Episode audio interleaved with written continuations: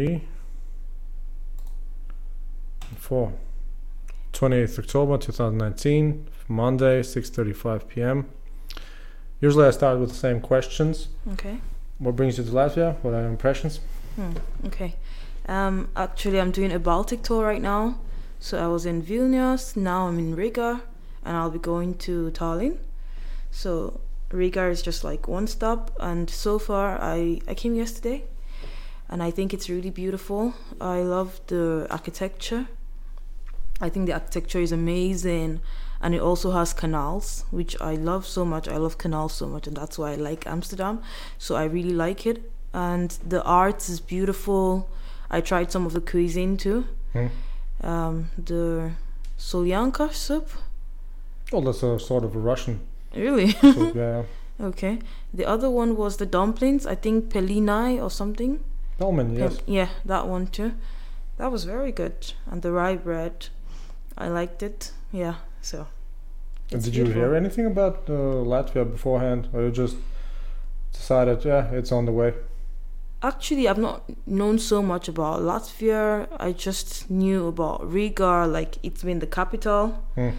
Then when I was, um, and I know it's part of the Baltic states, but I didn't know so much about it, the history or the culture, not much. So I was like, I want to come and experience it firsthand. Yeah. How did you end up in Poland? Oh yeah. Okay. So I'm studying in. Um, the city is close to Warsaw, like two and a half, Bialystok. So I'm doing like um, an exchange program there right now. Yeah, so that's how I ended up there. but did you want to go to Poland? Because it so it sounds rather exotic, right? To come from Nigeria to Poland. uh, actually, it was. I would have I would have understood America. I would have understood some I don't know Great Britain, maybe. It's just Poland, yeah. Because because you like sausages or what? no, someone recommended it to me, and he has been there before. Hmm. So he recommended it to me, and he was like, "It's good. The weather is nice," which I don't believe anymore because it's pretty cold there. That's what I wanted to say. Yeah. Yeah, Compared to what? Nice. compared to Nigeria, it's Yeah, very that's- very that's cold. I mean. But this summer, this this winter, so far, it's not so cold. It's like um, hey, hey, hey, it's it's still not winter. yeah, exactly. right? It's not winter yet, but my lecturer said it's usually colder than this in autumn. Hmm. And Maybe. I was I was just wearing this like last week Mhm. there, and it's even colder in Riga right now. Maybe because it's windy. Brace yourself if you're going to Tallinn. Hmm. But I think I don't know. Is Riga more windy than Tallinn? I wouldn't say so, because uh, Tallinn is more up north, Hmm. and I think it has a bigger sea uh, shore. Oh, I think so, because it's right right at the Baltic Sea, Yeah, and yeah, across is Helsinki, so yeah, that's always gets cold. yeah. It's pretty windy here because yesterday the weather was rainy. Today the weather was pretty good, but it was also very cold. I was thinking the sun is out, but it's not going to be so cold. But it was pretty cold too. Trust me, it's it's normal end of October weather. Yeah, so there you go. wow. How long do you plan to st- to study in uh, Poland? Um, two semesters. It should be a year. Yeah, Ooh, yeah. what do you study? Electrical engineering. I would have never guessed. Why? I would have. I would imagine you would be more into some social sciences. Um, yeah, a lot of women are joining STEM, uh, or there's a lot of awareness about STEM right now, which is statistics and mathematical stuff and engineering. So I'm really interested in engineering, and I'm really interested in other girls joining engineering, especially African girls. There are not so many African girls that are into engineering. Because it's boring. Let's be honest. Uh, I don't think it's boring. I think it's very interesting because engineering is about solving problems, human problems, and everything that we have right now to make life easier is because of engineering. So that is interesting. That's true. That's true. All in designers as well. hmm But do you think really it's about solving human problems? Mostly, it's I think related to technical business problems, right? So if a manufacturer needs something done, they have to uh, develop a certain process to Mhm. to actually do it, and then the engineers come in and say, "Oh yeah, we might try this one." Yeah, but the end of the ch- chain is still consumers, and when producing stuff, All right. we we still have to put the consumers. Actually, the consumers are the first priority because they are the ones that are going to buy the product. If the product is not good, the engineers will run out of business, and Do you have do you have a, a sense of where you might work after you finish? Um, yes, I want to work in a car company, either Mercedes or Tesla, Because because I like um, you just like the luxury brands.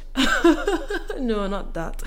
I love cars and I want to work in a car industry as an electrical engineer and Mercedes is very good. Tesla maybe because of um, their innovations like in the in the car sector Tesla is still like the ones that are very innovative and they're also putting it in robotics Hmm? in cars and I'm interested in robotics. So I'm interested in both robotics and the car industry and I think Tesla is a combination of both of them. So Tesla is actually my first option. Yeah. It sounds like you are into many things that a stereotypical guy would be into. Um yeah, because actually now the world is changing. In the past, a lot of women didn't have the opportunity for education or a lot of women were stereotyped to be into some particular fields or to be caretakers and all that. And I want to break all those stereotypes. You mean specifically you want to break them, or you're just not? No, I love it. you're, you're just not the stereotype. Yeah, I'm not those stereotypes. I enjoy I enjoy the engineering. I want to do these things. I want to work in Tesla and it looks like um, something that is not achievable or it's difficult for females and I, I guess, love challenges a lot. I would, I would guess it's it's rather not if they just hire people, right, yeah, for that particular vacancy. yeah, exactly. Yeah. Yeah, but in my opinion, I think um yeah, a lot of stereotypes are being broken by women nowadays. So Well, I mean, I don't mean it uh, as a generalization. I just mean a stereotype of being interested in particular fields, right? Because mhm. usually it's more boring for for I don't know, let's say the general population to get into the details of a mechanism, for instance, right? Mm. It's just for me it would be boring, right? And if you say that you, that you are uh, sort of interested, it makes me curious. What happened?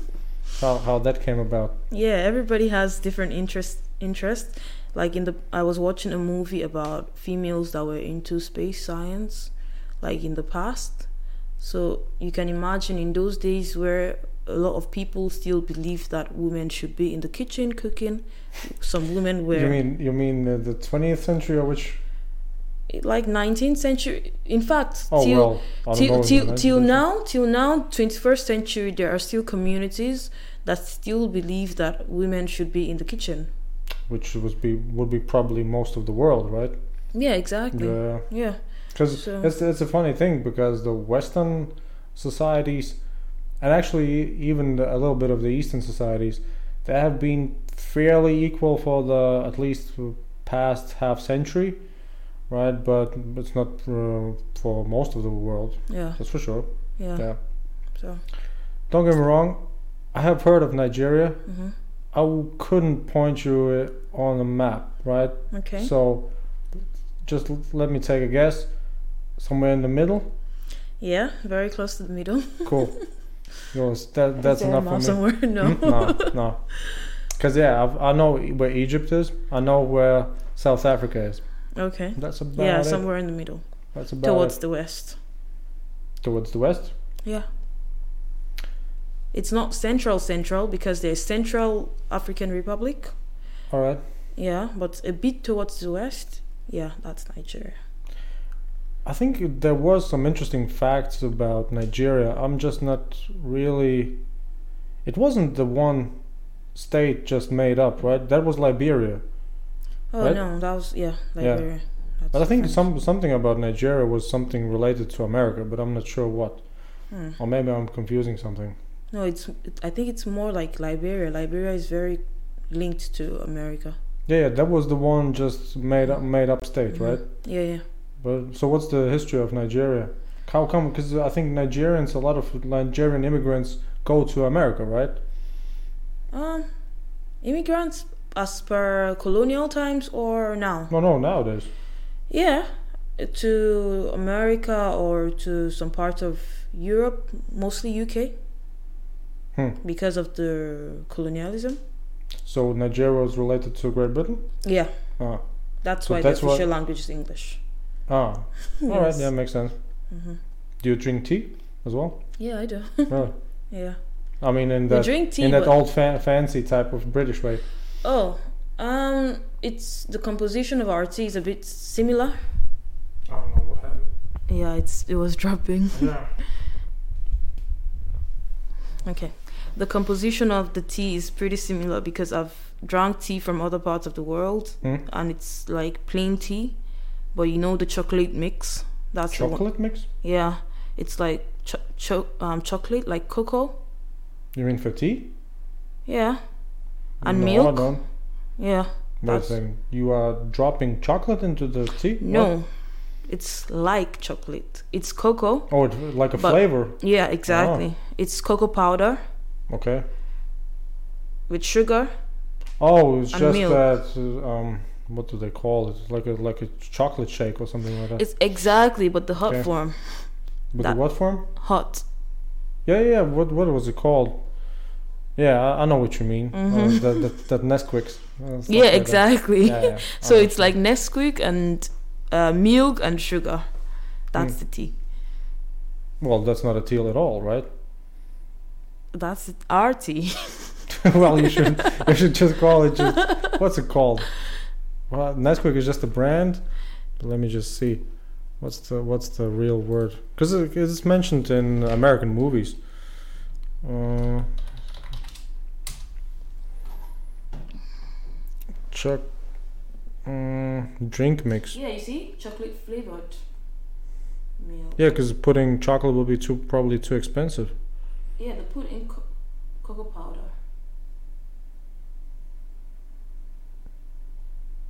It doesn't really say how to call it, right? Mm.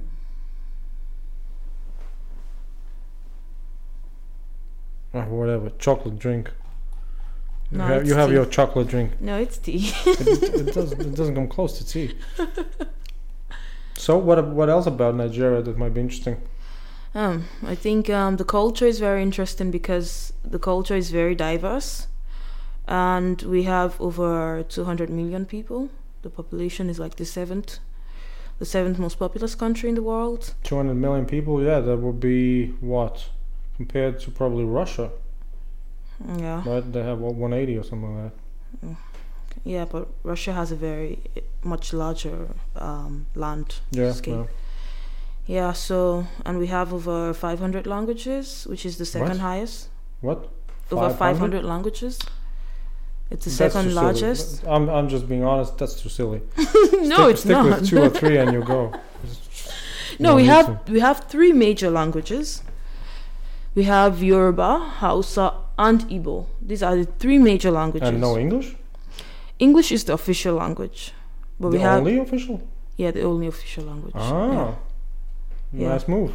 yeah. So in that way, we can communicate with each other. hmm Like I can meet another Nigerian from a different part of Nigeria and not be able to communicate in a local language. I have to speak English with the person Yeah. because that's the local that's the official language. Yeah, so because of that, there is a lot of diversity in our cultures. Like the food we eat is totally different. Like I'm from the Yoruba side, and the meals we eat is totally different from those from Igbo side or Hausa side or the other parts of Nigeria.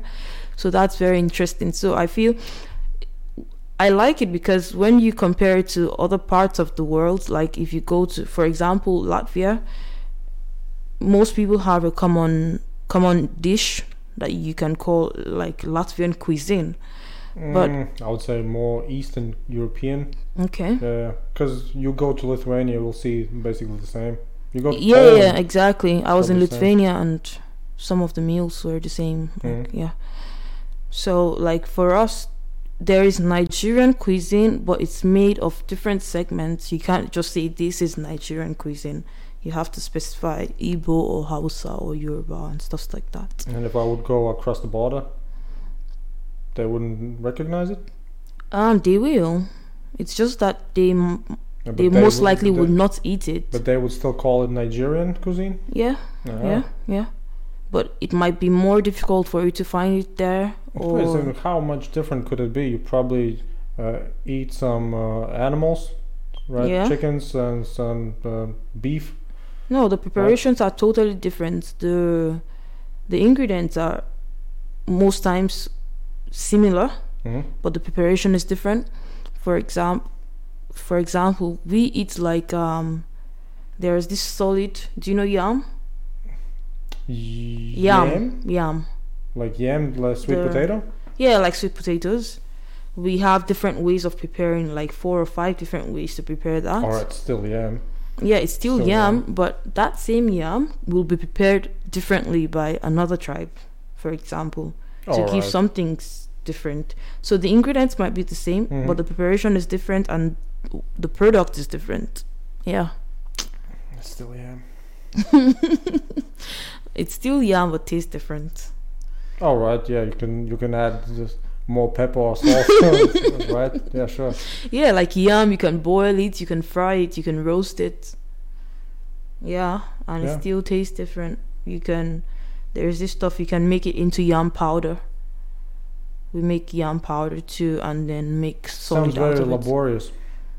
Yeah, yeah, yeah. The yam one, especially because there's something we call pounded yam, whereby you have to boil the yam and make it soft, and you have to pound it with Mhm. a mortar and pestle. Yeah. And it requires a specific technique. Like, not just anybody can do it. Even I can't do it because it requires a specific technique for you to be able to pound it well. To just turn it into mush, Yeah, exactly. And that's And a lot of energy. and otherwise the mush won't be that the Tasty. correct type of mush. Exactly. All right, why not? yeah, so you see. So how That's how's it uh, how's it going for you in, in Nigeria? Because I don't know anything about it. I think one UFC champion is from Nigeria. Other than that, I don't know anybody from Nigeria and what, what it's like. I think um, when it comes to football and music, Nigeria is like the most popular in Africa. Like uh, when you talk about African music, Nigerian music is number one. Is it uh, is Ni- is Nigeria the most like successful country in uh, Africa? I think we we com- we compete with South Africa. Ah, It's like one and two all time. yeah. Yeah, so our major competition is South Africa when it comes to um, the strongest economy in Africa. Yeah. All right. But we we have crude oil. That is the major. Um, our GDP is mostly from crude oil. We export crude oil, and we're part of the. By the way, Mhm. have you gotten ever an email from the Nigerian prince Oh, for for money? yes, several times. Yeah. I it always goes to the spam part of my of my email. Yeah, I've gotten that. Yeah. Do you have royalty? Actually, we do have royalty, like in different um, clans, Well, but that, in different cr- that- tribes. that's not for the whole country then, right? You don't have like the wait a second. If Nigeria was colonial, it would mean that they had some allegiance to the queen, right? yeah, But yeah, now, but we still have traditional African religion.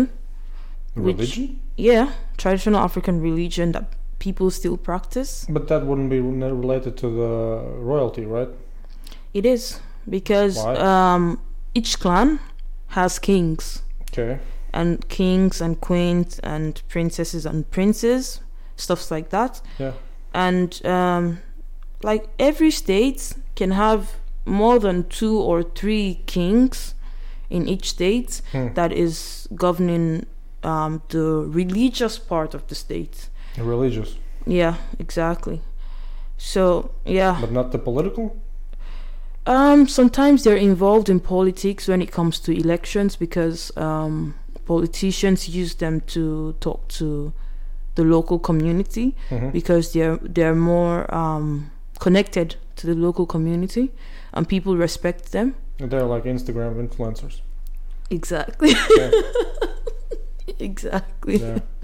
Yeah, but it's not everyone. The the scam emails about princes and princesses that is, or yeah, prince and princesses is no. It has nothing to do with the royalty in Nigeria. But do those scammers come from Nigeria? I always wondered whether or not they, they really come from Nigeria. Actually, that's one of the major problems we're facing right now. Um, internet crime, and Internet crime? yeah, What, what's that? internet crime is like um fraud, fraud, internet fraud. Ah, Sorry. like identity internet theft? fraud, identity theft, and um, yeah, fraud basically, Mhm. internet fraud, and that's one of the major things we're facing right now because the government is trying to curb it with the help of the police. Like they set up a particular police unit Mhm. called SARS, and they're the ones trying to curb this and arrest people that are involved in this kind of criminal activities. I don't really know if it it's if it's working or not. If it's curbing it, I don't know. Mhm. Yeah, but that's what I know the government is doing about it. Yeah. So, other than the internet fraud, you would say Nigeria is pretty similar to Europe? In terms of Economy, politics, society. yeah, pretty much. But of course, we're Africans and we have our own culture, which is, in my opinion, rich and Well, I mean, you probably have yeah. the type, with the same type of everyday work habits. Yeah. Yeah. And uh, I don't know what else. But basically, the routines are similar. Mhm. Mhm. Yeah. Basically, it's just like any other um, economy where you have the working class and those the the politicians and everything, because it's um, a democratic system Hmm. where we have the president and the vice president and senators and stuff like that. Do you like them? Oh no, How come? I'm not really involved in politics. I've But it sounds like you should. Because you are so counter stereotype. Why not just become the president of Nigeria? Yeah, that is possible. I can be the president of Nigeria in the near future. I'm not saying that is not possible. I'm just saying I don't like the politics of Nigeria. Until you get there, right? Yes. All right. Yes. Did they do anything bad up till now? Or did they didn't they do anything? No, I think it's a matter of um, it's not about the present um, politicians. Hmm? I think it's about the whole. I, I don't have any hate towards a specific politician, but I think it's just about the whole political environment or political scene of Nigeria, because over the years we've been struggling with corruption. So it's oh, it's you mean like real corruption or just the perceived corruption? Because no I think, real cause real I think, corruption. Because because I think in all the countries there always is the the cloak of corruption surrounding politics, right? hmm And it's just a matter of whether it's real, I Yeah. mean tangible, or it's just yeah everybody every every politician is corrupt basically. Exactly. Every politician is corrupt, and the truth is that even European countries, like the politicians, are also very corrupt. But the difference is, I. But I is it but is it corruption if it's legal? corruption is not legal? No, no. But here's the thing. Usually, when it comes to corruptive schemes, it's more related to lobbying, right, than anything Mhm. else. So, but lobbying is legal. See what I mean? Um, So, but embezzlement is not legal. So I'm talking about embezzlement of funds. proven embezzlement or just assumed embezzlement? Of course, it's not going to be. Did, did they went to trial and? Some have been proven, Mhm. and some are just speculations. But um, like when a when a government is out of seat Mhm. and a, a new government comes to make the other governments, the past governments, look bad and stuff like that, they Yeah. use um, a corporation we call EFCC to hunt down people of the last government and check their Yeah, and check how much they've embezzled and things like that. But every, that every time the government changes. most times, no, it Sounds so changes. weird. It changes.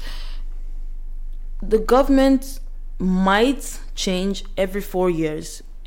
Every After four years we have right? elections. Mhm. Yeah, but sometimes it's the same party that is being Here's re-elected. here's, the- here's the thing I don't understand. Usually, when it comes to colonial societies, the local rules were made up by foreign powers, right? Mhm.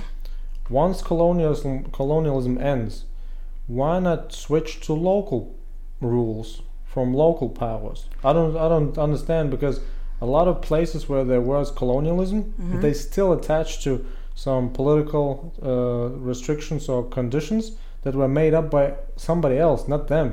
So Yeah. so basically, you you are governing your life by somebody else's opinions, which is Mhm. quite strange, right? Because nowadays uh, Nigerians wouldn't be able to say no. We get our rules from Britain, right? Mhm. It's not possible. Mhm. We make up our own rules, right? And yet still we continue to live similarly as with the previous system. Yeah, that's why um, I was reading in the news that Rwanda abolished a lot of um, colonial rule, rules.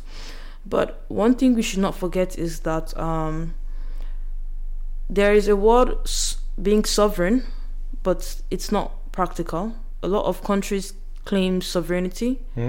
but it's not practical because there is still a lot of influence of other countries. For example, Latvia is a sovereign country, but there's still a lot of Russian influence, there's still a lot of German influence, and you cannot totally erase the past from the present because the past leads us to the present.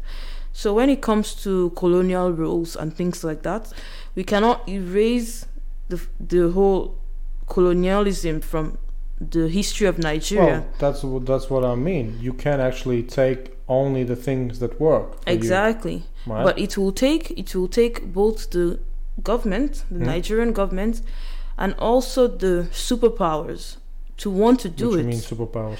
superpowers are including co- some countries in Europe and America and probably Russia, China. I mean, countries that are controlling the economy of Nigeria. What? The economy, the economy of any country is not totally controlled by But what by do you, what do you the mean government. by other countries controlling the the economy of Nigeria? Yeah, for example, um, we have crude oil, and so which means you the benefactor of selling that oil. Nobody else owns that oil. It's Nigerian oil, right? it's Nigerian oil, Huh? but we do not have refineries to refine them. So we but you can build them, right? we can build them, but they would not allow it to be built. Who? I'm talking about the superpowers. For Ooh. example, think about this.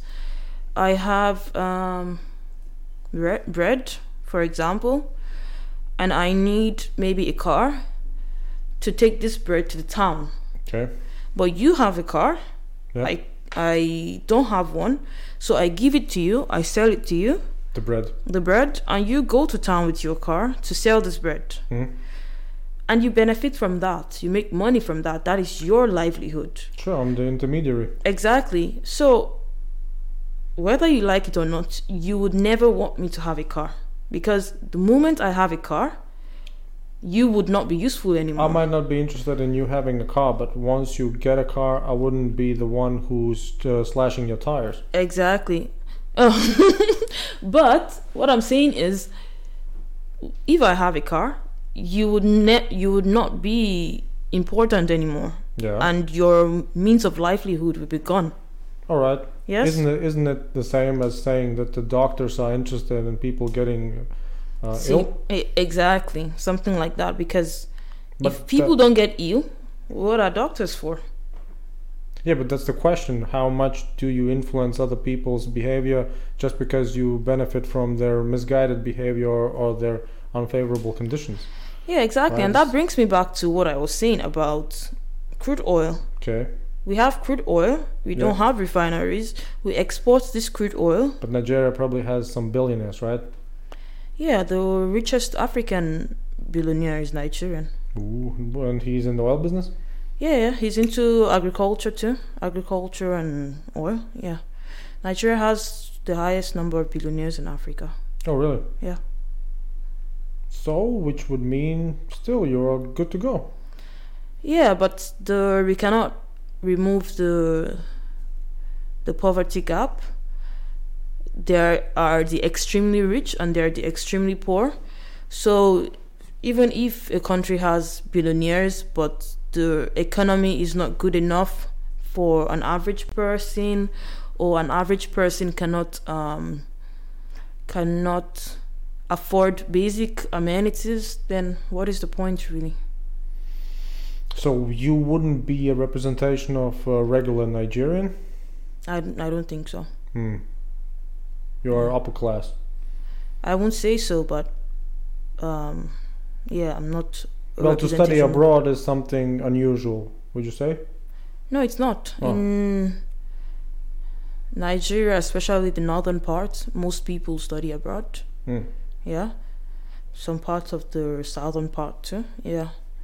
Like most of my friends abroad are studying in UK or America. Actually, Nigerians prefer to study in America or in UK. I don't know why.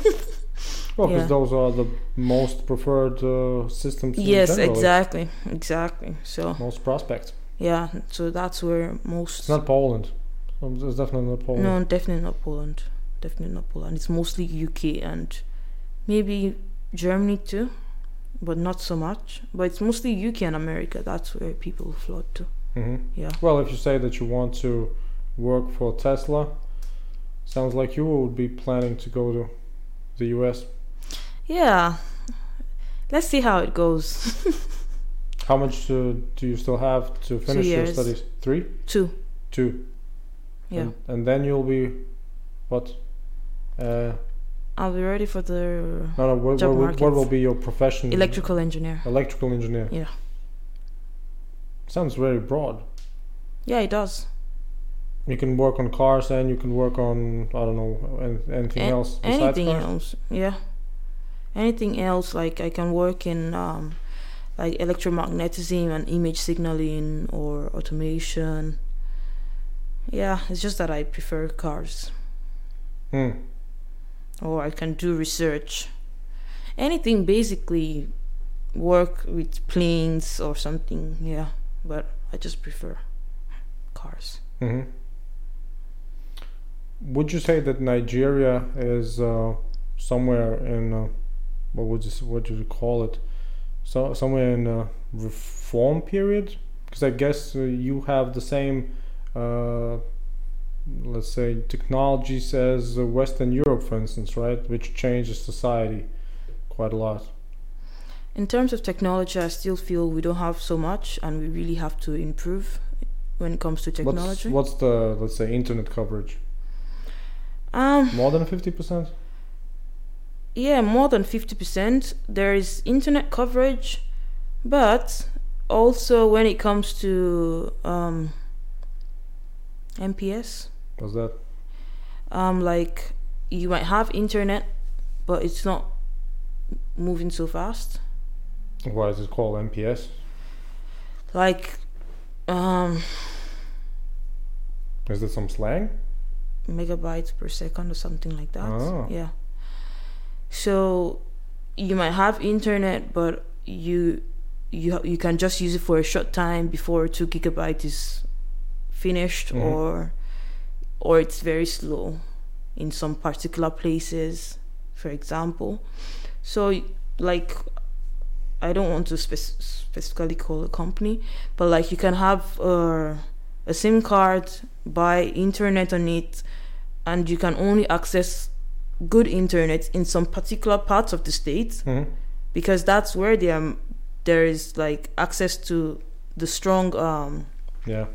stuff. And when you go to some parts of the states you can't really access it or it's super slow. So i don't really call that like i don't call that advancement in technology It sounds a bit like Germany.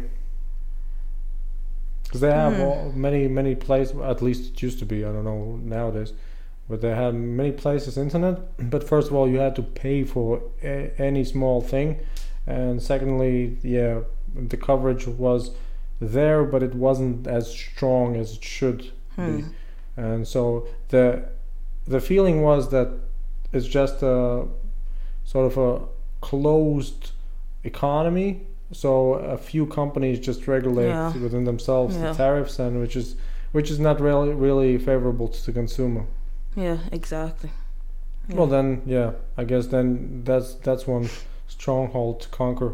Yeah. Because because uh, I remember in Germany it was the case that they had almost a revolution when it, when they received the European decision, European Court decision that um, their um, train system was uh, an what would be well uh, an a too big of an, a monopoly on transportation, so they so they had to actually allow um, intercity buses, which was Hmm. which is something uh, common here, for instance.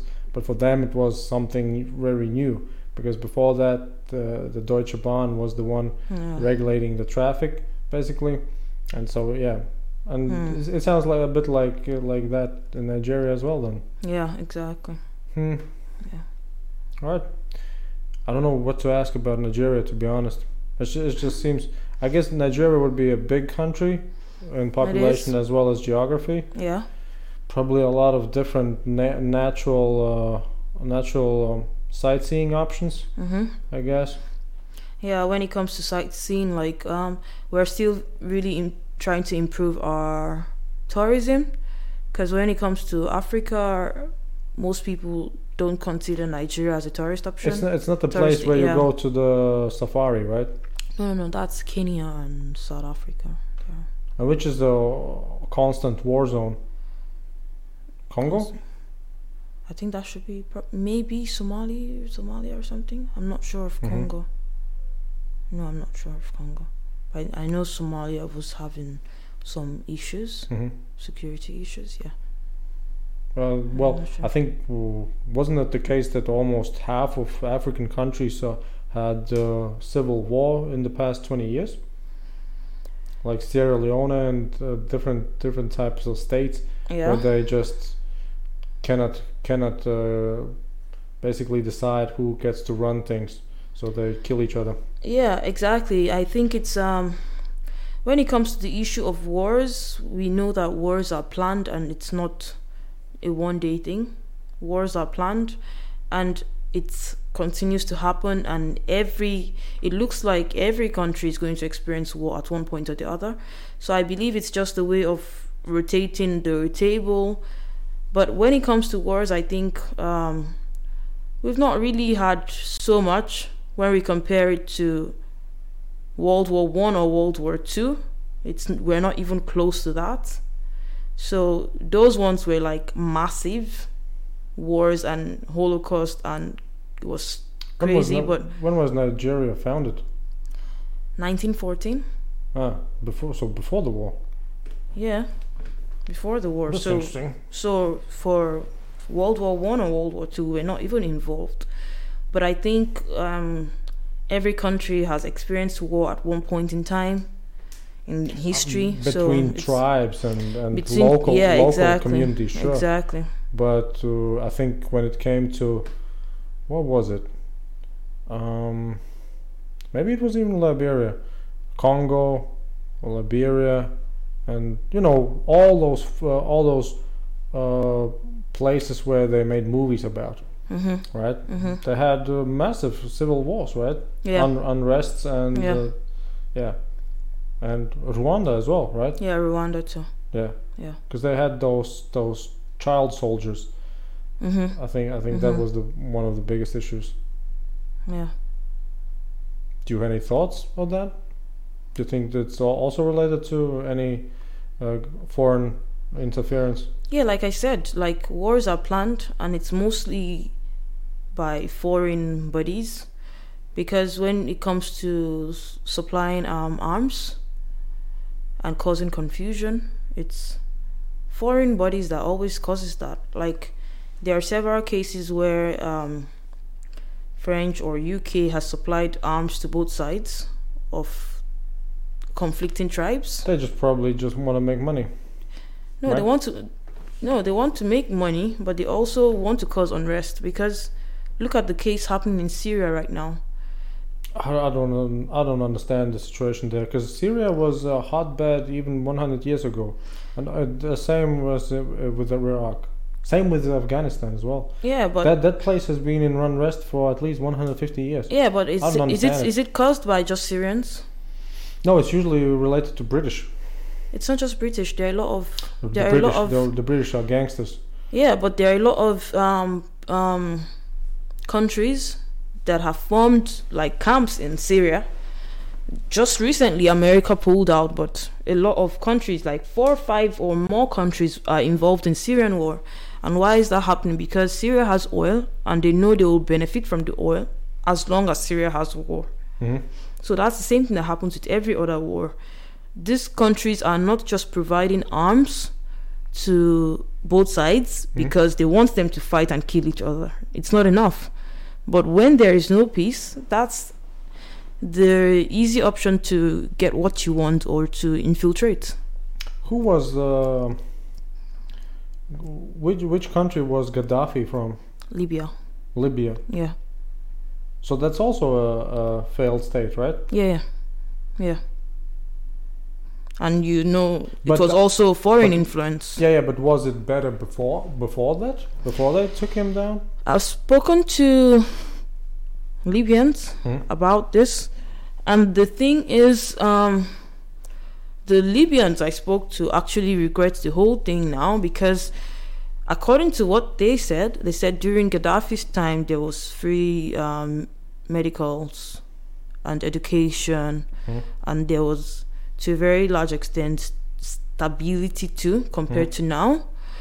But after Gaddafi, now everything is upside down. An average Libyan cannot live well, and it's also um, a place for pirates and um, like neo slavery and things like that. A lot of Libyans want to flee from Libya. Here's the weird So- thing. I don't I don't understand what because I've heard about it that they had slave auctions, hmm but yeah, I still don't. What what does it mean uh, to have a slave auction in the 21st century? In uh, in Europe, that would be called the job market, right? hmm hmm Isn't everybody a slave if they go for a paycheck? Yeah, but there are different ways you can be treated. When it comes to, okay, you can have a paycheck and still be struggling so much, but to an extent, you have rights to freedom and rights to decisions and things like oh, that. does it mean that they just take their passports away and stuff like that? In the sense that they cannot go anybody and put them in very harsh situations. It's just like comparing some uh, worker that receives paycheck to maybe a Jew during the Holocaust. Both of them are can be slaves, but they are two different types of slaves. Mm, here's the thing.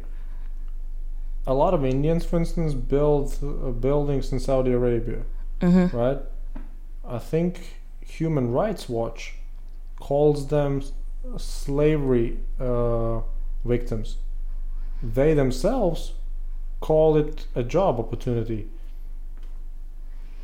Yeah, but Probably not all of the millions, but yeah, Yeah. still, it's, it's a dichotomy between some Human Rights Watch organization mhm. because I guess you could definitely see some um, infringements upon some sanitary uh, requirements and stuff like that, Mhm. right? But it's a matter of well, what should they otherwise do? Do not go for the option of getting some money, or because I don't know the situation in Libya at all. I'm just I'm just asking the question: Is it is it like uh, some some type of uh, 17th century type of situation where they don't have any civil rights at all, which would be very interesting because that that Mhm. would be I think that would be a uh, a reason to actually just go in with the army and that's it.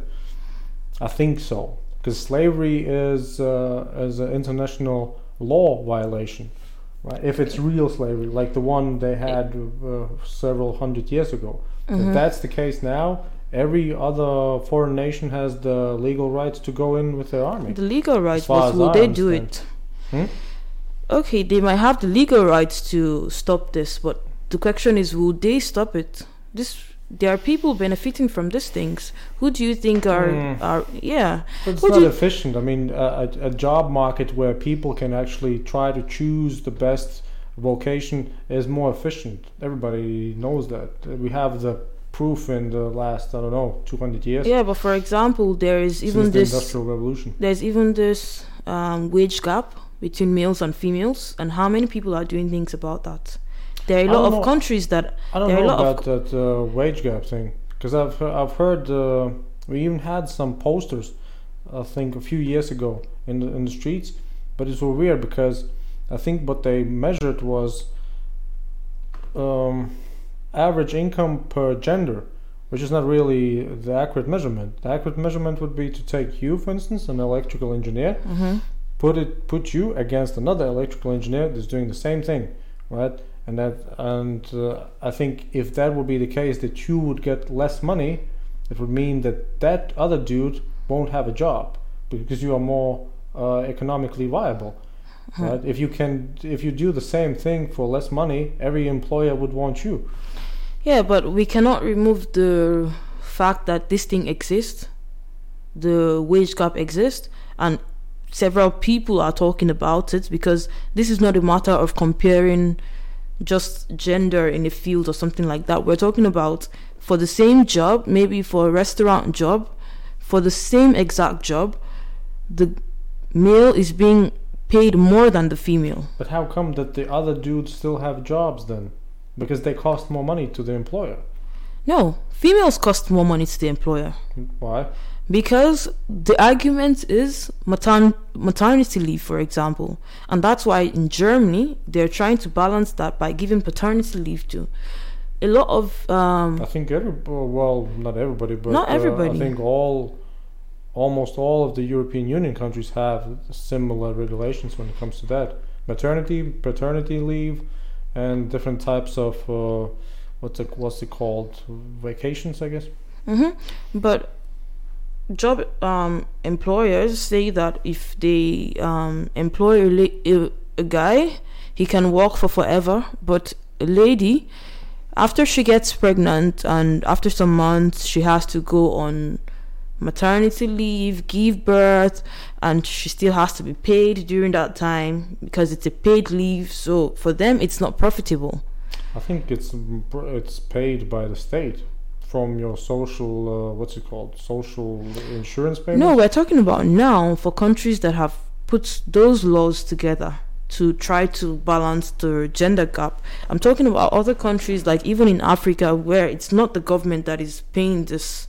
We're saying it's the employer paying the woman, even if she's on Oh, maternity well, leave. look at it this way: if if that's the case, where an employer has to pay an absent employee, hmm that sounds silly, because economically it just ruins you, right? You don't But- have an but employee, we but can- you still pay money.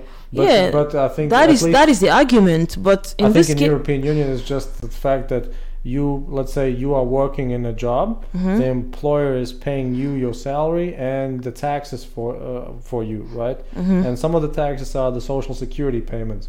So from those social security payments, once you leave uh, uh, for the absence, Mhm. uh, you from those social security payments, the state pays the basically the same uh, salary amount Mhm. but it's not from coming from the employer. yeah, that's the difference. Yeah, yeah. and that's how they're trying to balance the the wage gap whereby you can still employ a female and not be scared that you're going to be paying maternity leave Mm. but in countries I where didn't know. I didn't know that there were countries where the Yeah. employer had to pay yeah exactly leave.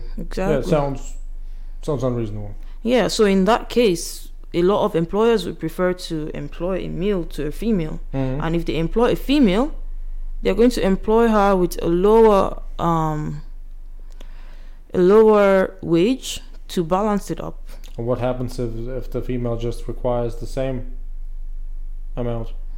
then she would not get the job Why? because it's It's bigger It- risk. yeah it's bigger risk and for for for that job they would prefer to take a guy You know what would, would be funny if the if the employer would be a female and, and she still would choose the male. Then that should be on com- competence level, not gender level. That would be Well, no, no. silly. I mean, if those same arguments as you Mhm. mentioned about the risks and all things would come from a female employer, that would be funny. Yeah, but that would maybe that would be the HR, and HRs are not the owners of the company. No, no. I mean the regular because uh, I, I would assume there are women who are businesswomen, right? Not assume they are. Yeah, yeah. So hmm that's what I mean. They employ females and males, right? Yeah, yeah. So they they make also those decisions. Mhm, Do mhm. I take the female with the, all the risks, or do I take the dude? Yeah, we don't know, but I think that's why a lot of people are pushing for it to to make the um, both men and women have equal equalities and um, equal rights to job and life and education and things like that. Yeah. It's funny. It's funny to be honest. For me, I understand that most of the world doesn't live like the European Union. That's that's for sure, right? But to me, to hear that in let's say some uh, German or American programs, many times just seems so silly. It's, it sounds like almost like a invented problem just to have a, a, problem to discuss. No, these things are still happening even No, no, because what I mean is, what I mean is, since the Soviet Union, hmm let's say for instance in uh, Latvia and I think in mo- most of the former Soviet republics as well, almost two thirds of the uh, management positions, as in uh, some director or I don't know what you would call it, supervisor, hmm were female, because because the dudes were either dead from war, Hmm. uh, either cr- disabled from war or just in heavy s- machinery type of work or in the fields or in the in the corpor- cooperatives and stuff like that or, or all those that kind of things. So management uh, at least from the bureaucratic apparatus viewpoint were mostly female. So it sounds silly because I remember hearing in Germany they spoke about yeah maybe we should have some um, quota to have managerial positions divided equally between females and males. And so Mhm. I was thinking, if that would happen in Latvia, for instance, we would have to fire a lot of women from their positions because because uh, nowadays it's I would say not even two thirds, probably eighty or ninety percent. Yeah, I saw like all the all the public transportations I went with. It it was female drivers. Yeah. Oh well, that uh, yeah, that, that as well. But when it comes to the let's say uh, government state uh, institutions, yeah, Oh, It's it's I would say at least eighty percent. The that's impressive. there's- That's good. Well, I don't know. It's just something I'm pretty familiar with, uh, right? But yeah, I, I understand that it's not the case. Yeah, it's not the ideal in a lot of But countries. it's, but that's that's why it's so funny to me to hear some some quotas or something like that because that would mean we have to actually break down something. So. Would you say? Would you say that you once you get your education, once you get your let's say Tesla employment going, would you be willing to go back to Nigeria? Yes, I would want to go back to Nigeria and at least be able to see how I can improve the technology. Like I was saying before, technology wise, we're not close to anything. We have some of the basic stuff, and they're still trying to transfer a lot of technology into Nigeria. But when it comes to every sector of Nigeria, we really have to improve it technology wise. And I think, as the role of an engineer, electrical engineer, I will be able to do more technologically because the people most of the people they are putting there are people that have no knowledge about these things. And that's why they're just going to politics and embezzling the money basically. So Sounds like a plan. yeah so i i have an idea of what it should look like what an economy should look like what a functioning country should look like. And i want my home to be like that Wait a second. Are you saying that there are things that you say are not working? that's why i said in different sectors Hmm? um, we have a long way to go technologically. For example, um, transportation, for example, where we just have a few trains. Like they're just even commissioning trains, like from Abuja airport to Abuja town or something like that. Mhm. And these are things that are like the norm in other countries, and we are seeing them just newly in Nigeria. Yeah. Like it was like a huge celebration when they commissioned the the train, But you mean like a new modern train, or just a re- just a train? modern train, Oh well, modern train. we still in Latvia have uh, trains from the fifties and sixties. Yeah, but we have some trains like that too, but the maintenance culture is very low. So like it's not really maintained well. So it's more like death traps, in my opinion. So that's just transportation and even um, buses. We still have a lot to do with um, getting more buses, functioning ones, good ones. Like techno- way, technologically, we have a long way to go. are there any funny Nigerian TV clips? Hmm. I was I was starting to think whether or not the one uh, clip was from Nigeria. The one with the long name, maybe. Ah, the one I remember that as well. The one who who said what, what's his name? I don't even know how to pronounce it too. Nigerian TV clip. No, Oh, Nollywood. oh, but this is this is not Nigerian, No, no, no. right? No, I think that's Ugandan. So which is the funniest uh, I think African country? funniest. Yeah. That should be Nigeria. Like the comedy is the comedy scene is like But the where where biggest. where are those dudes who are preachers and they they uh, show their disciples how to have sex? I didn't hear about that.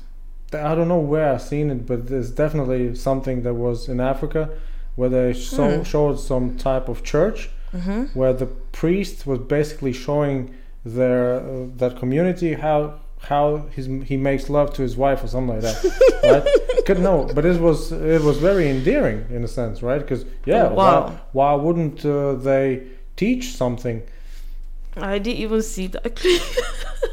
but i'm just no i don't know which country it was because Mm. not to not to be too generalizing but yeah usually i don't distinguish between uh, countries. Every time it's just oh africa. Uh, right e- e- even though africa is pro- is the biggest continent right? No, second biggest. Which after the, Asia.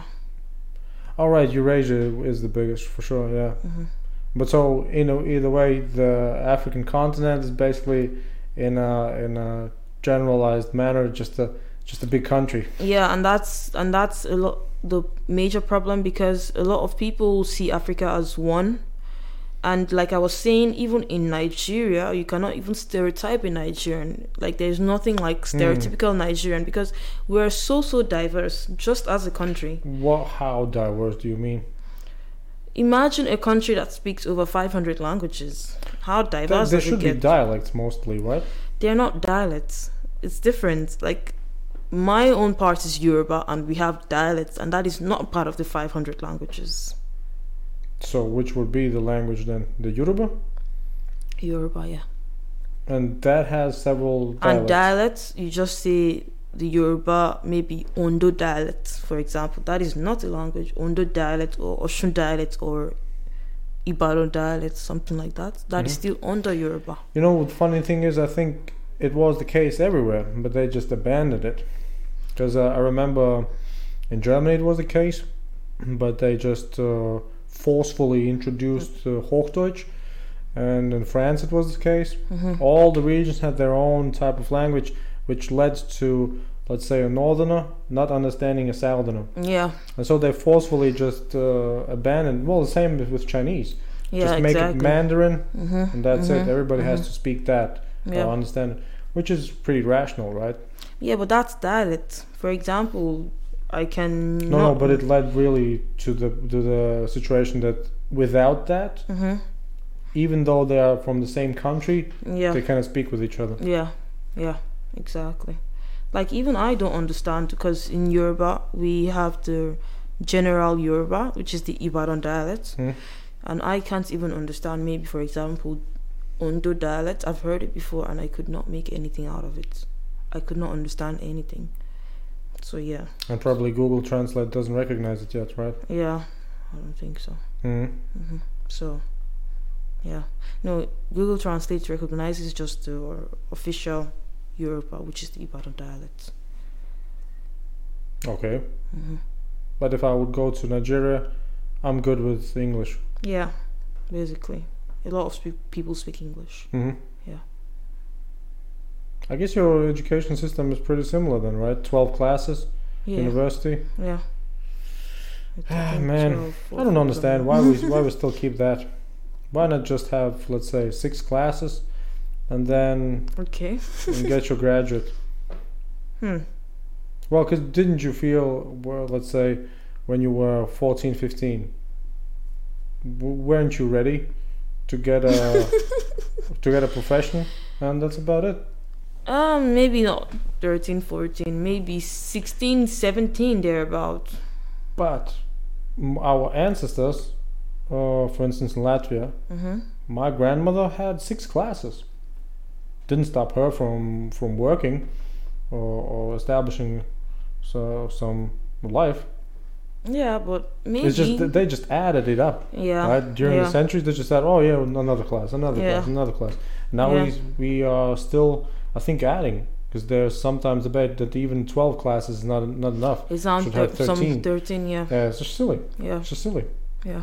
It's it's a system based on uh, on the times when they drove horses, right? Nobody knew what a refrigerator was, Mm-hmm. and now we still. But I think now it's may- maybe because of professionalism. That's why it keeps increasing. Because, like, even if you study maybe engineering, for example, you still have to specify and then specify and then specify because. And you and you could do that already when you are 14, 15. Isn't it true? Do you think? Isn't it true? But is the, is the human mind formed enough to be able to specialize that early? I, I'm, in my opinion, If I think I'm thinking maybe offer, 16. If you offer him uh, the prospect of uh, earnings, sure. Yeah. It's it's a matter of whether or not you have to um, make your own decisions and organize your life, right? Because Mhm. if you would if you would have the option to just stay comfortably up till I don't know 60 years old, you wouldn't get any profession, I guess. Yeah. It's just why bother with it? Yeah. Yeah. Sure.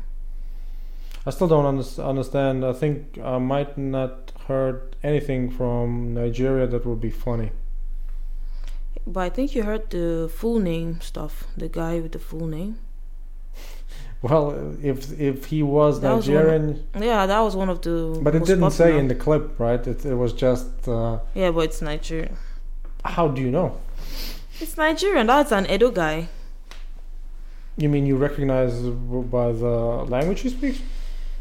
Yeah, he's an Edo guy, and that's one of the states in Nigeria. Yeah. I might just YouTube funny Nigerian. Let's see what what comes Maybe up. full na- longest name or something like that. Yeah. Funny Nigeria videos. Um. Oh, Ah, yeah, this one. Mark. Yeah. Funny is the Nigerian. Two minutes. Yeah, from all of these, And the movie industry is the, it's the biggest in Africa, and that's the one that produces like comedy movies. Nollywood. what? How do they? Nollywood. Nollywood. Nollywood, Yeah. which is what? A place. It's the film industry. no, no, It's just like Bollywood. but wasn't it? Re- the reason why they call it Bollywood was because there was a place with a B. Okay. I don't know. I don't know the history behind Nollywood, but I just know it's like the Nigerian film industry. But it's not related to a city with an N at the start. Maybe Niger. All right, the capital is Yeah. Niger, right? No, the name of the country is Nigeria. So maybe from that. no, no. that, what is, what is the uh, capital city? Abuja. Abuja. What? Yeah. Wasn't there a city called Niger? A river. Yes. What? Oh, Niger State. There is a city in the northern part. Niger. Yeah, So that's the city, yeah. but it's not a capital at all. No, Hmm. it's not. What do you, what do you think? No, it's not a capital. What am I confusing here?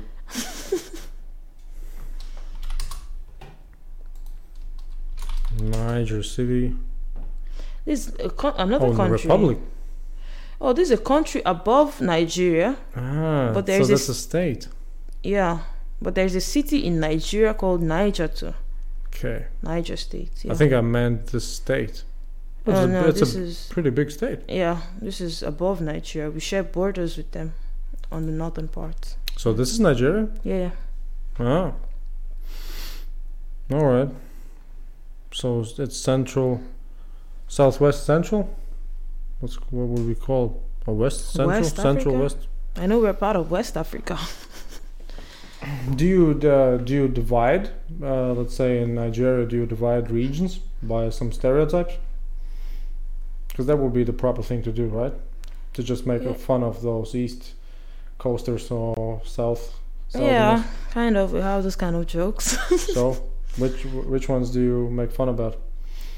Um, we stay the southern part. That is the Europe part. That we like pepper too much.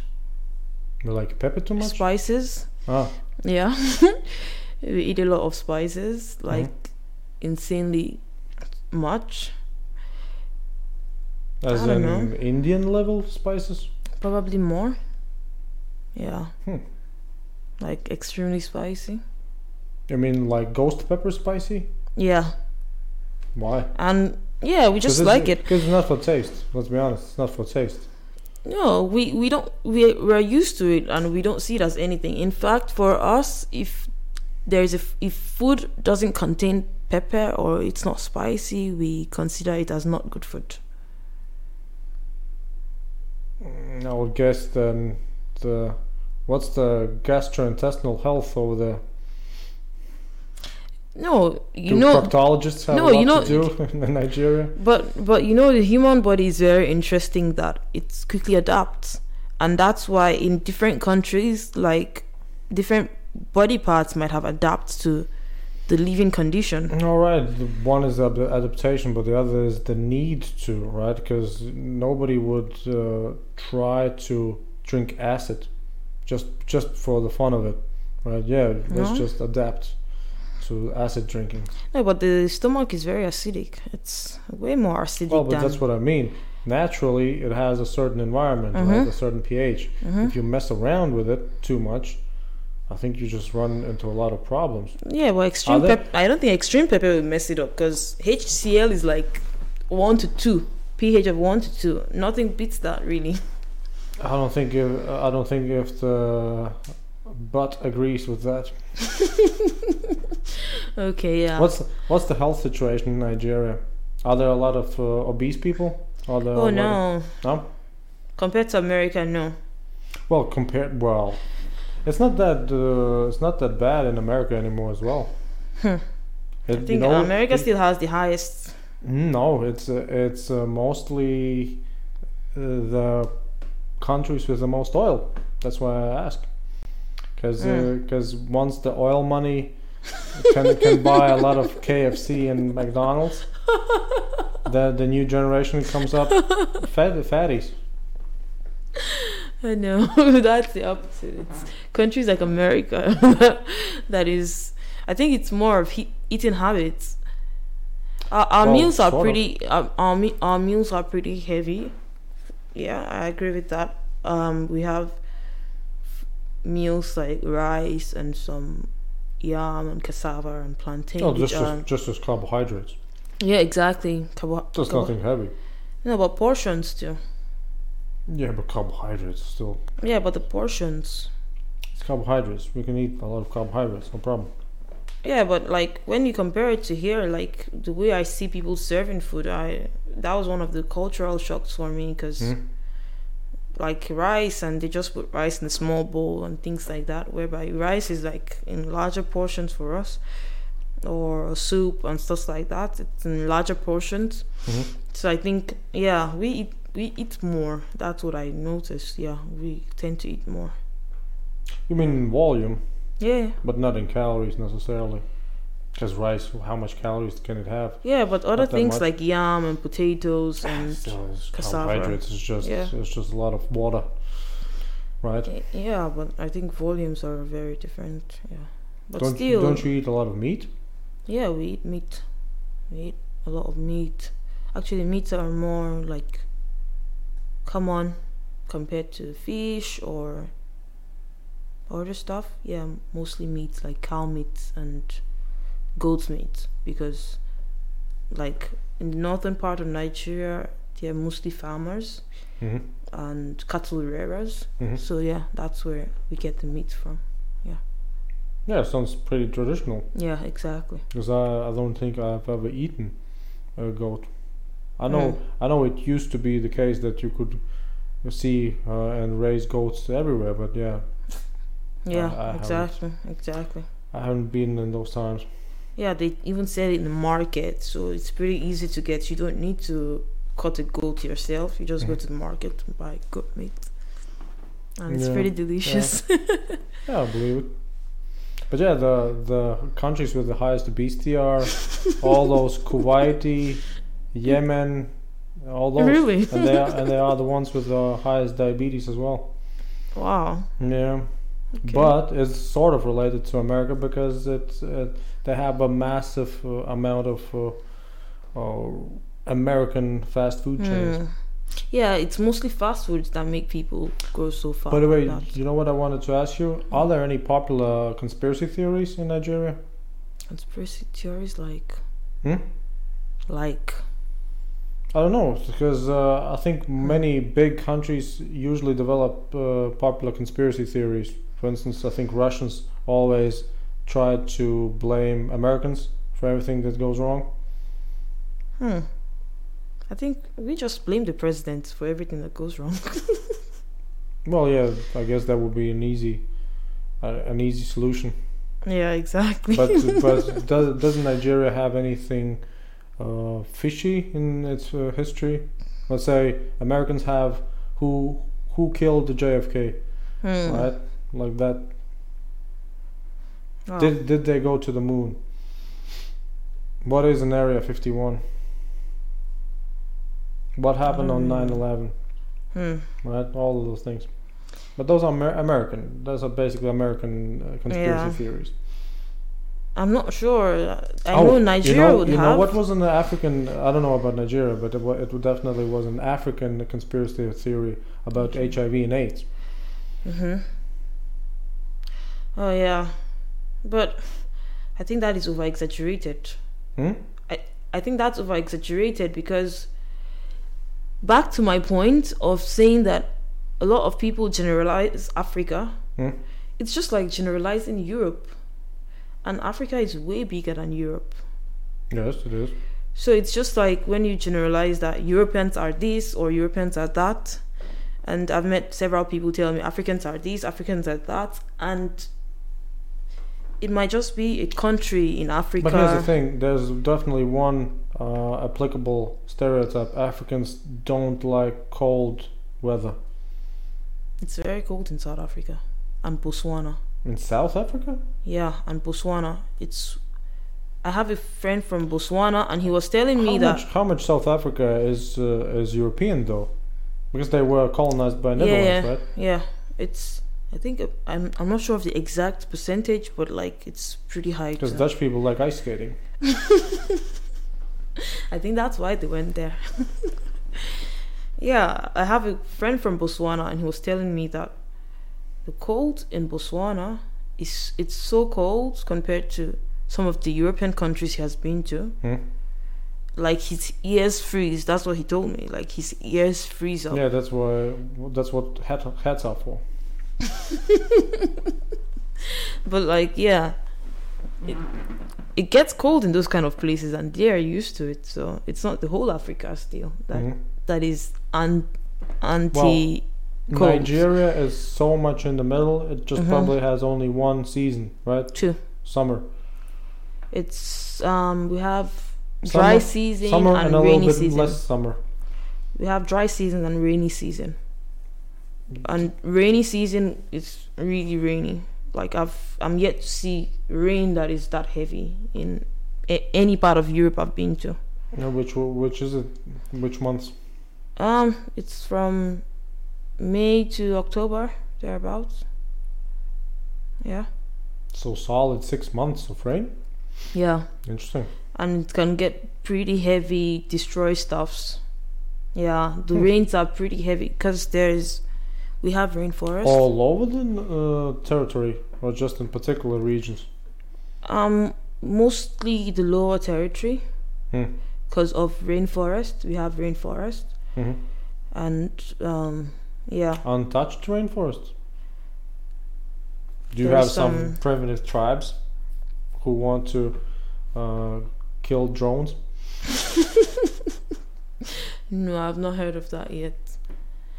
I'm not sure if they are pretty untouched, but I know, like, so of course, some people are going there to to get timber and things like that. So some people are um, destroying the rainforest. Hmm? Yeah, but yeah, we still have rainforest. Yeah. Well, you probably want to keep them, right? Yeah, that's where we get the cocoa from. Like cocoa is from the rainforest and some other tropical fruits or By the way, what about drugs? what what are the most popular drugs? hmm. I think it's going to be codeine. Yeah. Really? That's Because that's because that's a refined drug, right? It's a pharmacy. Yes, yes, drug. yes, exactly. And that's why um, like in a lot of pharmacies in Nigeria, you cannot just buy codeine. Um, you cannot just buy cough syrup. Yeah. It has to be prescribed. How the hell did that happen? Yeah, because it was um I thought maybe you just want, want use some cannabis or some cocaine or something like that, but no codeine. Maybe because it's readily available. Like you can buy it over the counter compared to you looking for maybe a drug dealer. Mm-hmm. So I think that was why a lot of people were um a lot of youths especially were into codeine because you can you could just walk into a pharmacy and just get it. Is rap music popular in Nigeria? Yeah, some I guess, so I guess you have to Lil Wayne to blame then, right?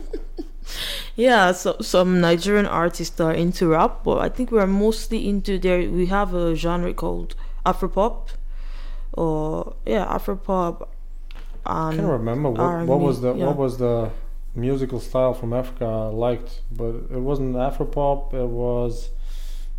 Afro trap, Can you name a few? Maybe I'll I'll recognize it. R and B, normal R and B. Oh well, that's a global one.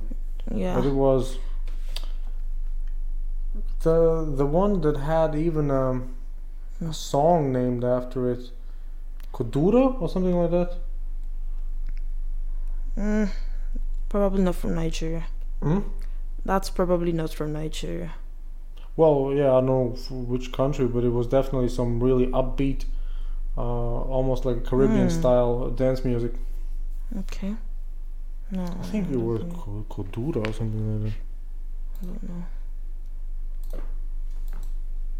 know. Africa, Kudura. What comes up? Ah, Danza Kuduro. I Hmm. think that was a. The next big trend is what I call genre DSMC. Or the name of the singer. That was the name of the single, but I think that was also Oh, a, a, a name of the genre as well. And I'm just, Interesting. I just don't know. Digital social marketing consulting. Consult So yeah, Hmm, okay. just a dance music, Mm-hmm. First time. I'm but it's not not Nigerian. You it. say No, right? it's not. Hmm. It's not Nigerian. I have no idea where it's from, but I know it's not Nigerian. Yeah, because again, it's me generalizing. I just thought, oh, look at that African music. Yeah, there are different types of African music, but yeah. I don't even know some of them. I don't know most of them because Nigerian music is the most popular, and that's what I listen to most of the time. You mean in Africa? Yeah. Are you sure? Ask any African, they will tell you that the same thing. Nigerian music You is the most popular. I, I could meet uh, an Egyptian. I could meet a South African. Yeah, He would probably link to not probably, Nigerian, he would. to Nigerian music. Yeah. That's a bold statement, young lady. Yeah, really, because like in Poland, I have some African friends too, and when we vibe to African music, like their whole playlist is mostly Nigerian music, because that's the most popular. Like all the famous African musicians Mm-hmm. are Nigerians. Yeah. So basically, when you talk about Because they are the most rich, right? Um, I don't know about that, but I think it also has to do with their style of music. People It's- like their style of music. It's Western, or it's something totally It's- different. It's just it's R and B, but with the African vibe. Mm-hmm. And of course, the music is very good, but also because Nigeria has the population to make anything speed up. We're over 200 million people, so think about it. If if Nigerians support an artist, Yeah. that's at least let's say 150 million people listening to a musician. So Sounds a little bit too optimistic.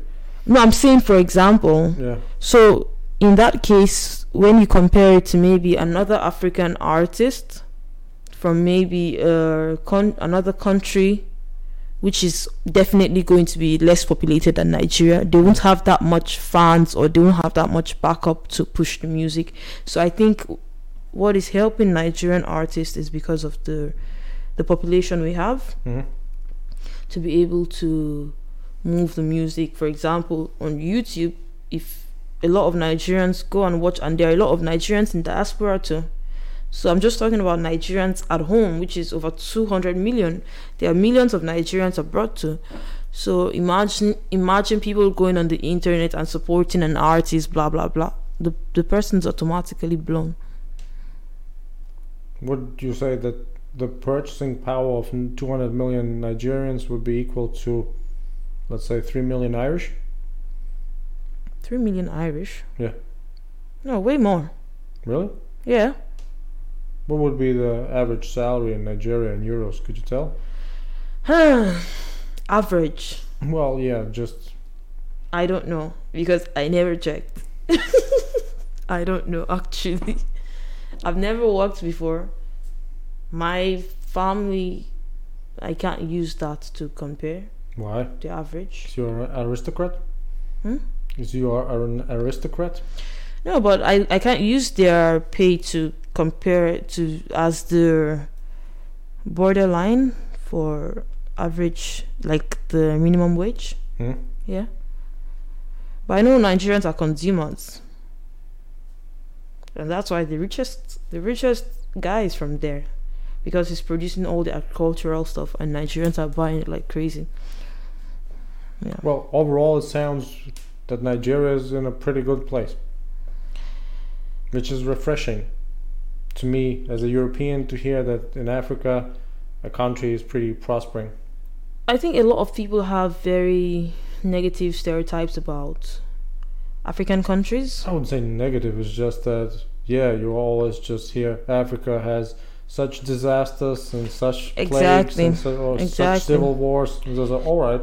Exactly. But that brings me back to media, like West um Western media. Hmm? Media like the saying um good news is no news. Um and that's why It definitely stirs up more emotions if you have something negative or bad. yeah. but but um the West is the one controlling media and it's Mm, why do you think so? because it is so. But who's, for instance, controlling your media? Nobody really. But our right? media is not international. No, no. I mean your media, your personal media, what you consume. Nobody's really controlling it for you, right? Yeah, but you we just have you just control what you see yourself, right? No, well, if you switch on the TV, you can't really control what you see when you. Do you switch on the TV? No, but I, See? I, but I read news. Yeah, but you choose what you read, right? This is it. You can choose what you read, but it's not like there's a wide range of things to choose from. If you talk about news, for example, if you talk about news, for example, it's not like there are so many news channels that are international. If you want international news, you're either going to BBC or CNN or Al Jazeera. Do you use any of them? Yeah, I I use their um See, I don't use any of them. Yeah because you choose not to. Yeah, that's what I meant. You probably could just Yeah, switch them off and No, but why would I want to switch them off? I want to stay informed about things happening around me, and they are the you- ones that can provide that. but you say that they are mostly reporting negative things. Yeah, they're re- reporting negative things most of the time, but it's also a way to be aware of my environment, for example. They're reporting negative things, but I still have to, I'm still conditioned to listen to these things because I need to know what is happening around me. But that doesn't mean it's true. For ex- Hmm. for example, Sounds For example- very very interesting. for example, you know how many times America is releasing um, statements about different countries being unsafe, security warnings. I think every country releases statements about that. Yeah, but America does that so often, and it's usually when I think I think every uh, well maybe they publicize it more, but more exactly. but uh, I mean because they are the biggest uh, prob- economic powers. But yeah, I mean every country uh, usually for with their foreign ministry publishes an, uh, a list. yeah, but the American one is more popular, and they Yeah, do it- it it every definitely gets time. more a- and they do it every time, even when it might not be true, because Ooh, I don't know. They because Probably know what they're usually most of these things are politically um, motivated. mm, what do you mean? For example, if they have an issue with a country, the next thing is just to release a statement. Well, let's be honest. Syria is not the best uh, tourist choice right now. I know, but I'm saying, for example, let's say Turkey. When America had issues with Turkey, they released um, a statement saying Turkey is unsafe. My my point is this. My point is this: that America keeps releasing statements that countries are not safe, but America is not the safest country either. In fact, America has the biggest issues that you we can't even imagine. Like I've spoken to a lot of American um, Americans, and even they are not proud of the situations in their country, and the security in Africa in America is very very low, but nobody's talking about this. They are they are concentrating on security issues in Africa. I'm more likely to get killed in America than in, Af- in any African country because the the gun violence is so high every day at least one person at least one person is being gunned down but who is talking about this they're talking they're focusing on on any minute issue in an african country and blowing it up I think they're usually uh, referring to gang violence as in gangs fighting with each other. gun Yeah. violence But that, but that would be the most related, right? Gangs. yeah but not really guns. people not just that's not the only things that cause gun violence Well, in america Than, other than that, organized crime. Just hatred just hatred for someone is causing gun violence or hatred for a religion there are several times that someone just comes out with a gun and blasts mean, several You mean, do you mean the mass shootings that are taking place in America? both mass shootings and the ones that are just personal stuff like you hate your neighbor because he's muslim you gun him down you hate your neighbor because he's black That's, I don't think that's happening that much. oh don't say that because you're not american i've talked to Usually- talk to black Americans, they are the ones that will tell you what is happening. And it's not just amongst black or white Americans, this is even police brutality. That's what I mean. Usually, it's more related to just some altercations. And that's it. And if you have, uh, let's say, in London, it was more the case that since you don't have so lax gun laws, you cannot get so much guns, but you had knives. So in London, they had uh, knife problems. Mhm. Um, I think in Ireland, it was just regular fist fighting, as in as is the tradition, right? But Mhm. other than that, it's just people like to uh, confront each other all over the place. Uh, now you're talking because of, um, which brings me back to the whole stereotypical way of viewing things. Hmm? because we are made to believe that America is good, America is safe, America is blah blah blah, but the reality is totally different because of what they put out. What they put out is that America is a safe place, is the best place, is the best in the world, blah blah blah, Well, Africa is the opposite. I've spoken to black Americans before, and you cannot really get these details from white Americans because, of course, how many problems do they face when it comes to racial issues or gun violence or police brutality? Hmm. They don't face it. But because it they don't face it doesn't mean it doesn't happen. So you should talk to a black American about this and hear his perspective of living in America as a black person. Black Americans feel safer in Africa than in America Mm, all right, but they still live in America, right? because it's their country. America was built by black people. Mm, So? I think it- they were by colonists. They were just colonists.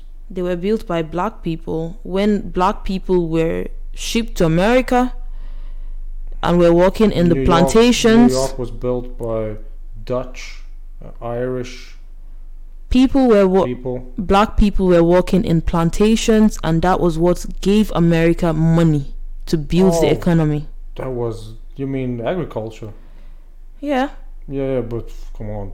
And that there's, was there's no real cotton industry in America anymore, right? This was yeah, I, I see what you mean.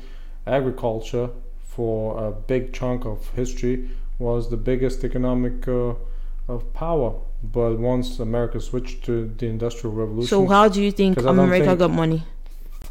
I don't think American slaves worked on the railroads for the Vanderbilts, for instance. I'm not talking about rail railways and all that. I'm saying how did they get money to build the country? Mm, to build the country. Once the first settlers settled in, Which settlers exactly? The Europeans you mean? yeah, Okay. yeah. And killed all the Native Americans? Well, not Almost all, all? Almost all? Yeah, yeah. hmm And enslaved the Africans? I don't know what you mean by enslaved the Africans. It was a workforce. It was a workforce. Was it like the workforce right now where you just go to work, come back to your family, enjoy but some but here's the thing. It wasn't related to, uh, at least for as far So you as call you call slavery workforce. Yeah, because Latvia has had slavery when the Germans enslaved Latvians. so you don't call the one a German a in, German looks similar to the, a Latvian. so you don't call the one in America slavery. You call it just workforce. Well, we we would call it no, no, but we call it slavery all over the world. It's not slavery in America and somewhere else, uh, something else. No, I'm saying the- Latvians were Mhm. slaves to German. Uh, what would we call not royalty, but sort of those people who don't uh, work. They just organize the work for for the lower class Were you were you also in ships? Were you also put together in ships and transported to other countries? Well, once we got conquered in the 13th century, it was just uh, several hundred years of ruling. Not really ships needed, right? Did you have masters that will beat you up and hang you and Yep. rape you Yep. if you did something bad? So how is that compared to workforce? Well, but that's what I mean. That was an economic system back in several hundred years ago. So I consider that as slavery. Yeah, yeah, but that's what I mean. Slavery is a generalized term. Slavery was happening in Eastern Europe as it was happening in Central Europe, as it was happening in North America, as it was happening in South America. And that's why I call it slavery too for, yeah, yeah, but that's what, but that's what I mean. I'm I'm saying slavery didn't build America, as slavery didn't build Europe, as slavery didn't build any of it. Slavery was just a form of work organization, and so work built countries. I know what you mean when you say no, but I, I think you should really read up about it. I, I know what you mean when you say an oppressed class of people was the reason some somebody else prospered. But if you say so, you would have to actually attribute that uh, prosperity to all over the world, and it's not really related to any classes. It's just a minority rules over the majority. It's just history. It happened all over the world. I don't know of, of any place that didn't have that system. Asia had that system. I think. Uh, well, I don't know about uh, the Near East. I don't know what they did. I think they were just nomads. Well, I'm not sure. I think uh, the Near East might have been the exception because they didn't have anything. They were just tradesmen, intermediaries between uh, the East and the West. But other than that, everywhere, everywhere you had uh, local settlers. Uh, usually in Europe, it was French, German conquerors, then British conquerors, of course. And uh, in between, you had uh, Eastern conquerors, Mongols, and stuff like that. Can you browse later on about pictures about slavery, African slavery, and browse the one for Latvian or any other country in the world and see the difference?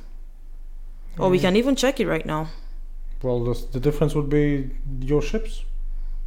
Because? Your ships, your mentioned ships. That's not the only difference. Also in treatment. Mm, I don't know. You mean that somewhere else a slave was more privileged than another, another place? That's why I said you should check the pictures and read up on it. Because to me, there's a difference. They didn't have pictures in the 17th century. No, you can check up their stuff. There are. ah, here's the thing where you, you- I, I think I know what you under, mean. Slavery was a part of, let's say, minorities in America not getting the civil rights up until even the 20th century, the middle of the 20th century. until today. That's the difference. Because we, once we, Latvia, for instance, established a country in 1918, we actually denationalized the German properties hmm and we actually gave, um, it was called uh, land reform, so, so, or something like that. And so basically, the people who didn't have a land, didn't have the economic means, they were they were sort of um, getting getting from the denation, no, deprivatized Hmm. uh, property. So they had some uh, you know some acres to Hmm. to till. Is it is the word till? Yeah, till. yeah yeah so yeah but that that was uh, since we um, made the country. Yeah a lot of germans lost their property right? And um, a lot of uh, germans repatriated to Hmm. germany because yeah i mean it wasn't necessarily safe for them. They were so the sort of the oppressors. Hmm. and yeah but it was uh, always for for latvia since the crusades. It was always and how about the was- Russian part? Because yeah but that's what i mean. since since the crusades hmm you have 600 years of oppression for Latvians, right? Either German, either Scandinavian, either Polish, uh, or or Russian. Russian. Yeah, yeah. But Soviet see, Union. see, that's the thing. At one point in time, they had no they had no more efficient means of uh, organizing labor. As silly as that sounds, it's just a way of because look at it this way: nobody is getting up and thinking, hmm, I might I might make somebody else miserable today. But there are a lot of people who wake up and say, I don't want to do things, but I want to other thing other I, wa- I want some things being done, but not by me, and I, I I'm willing to use physical force to ensure that those things get hap- uh, happening. Yes, uh, tho- those are. But see, that's the point. You had those people, then people understood what consequences that has, and then you had one world war, then you had second world war, right? And now you are seeing a society where they just uh, say, all right, it might be better to just have some economic freedoms, right? Have some human rights. The concept of a human right was actually something not really tangible up until 1970. So it's just a matter of, uh, well, experience, I guess, overall, a societal experience.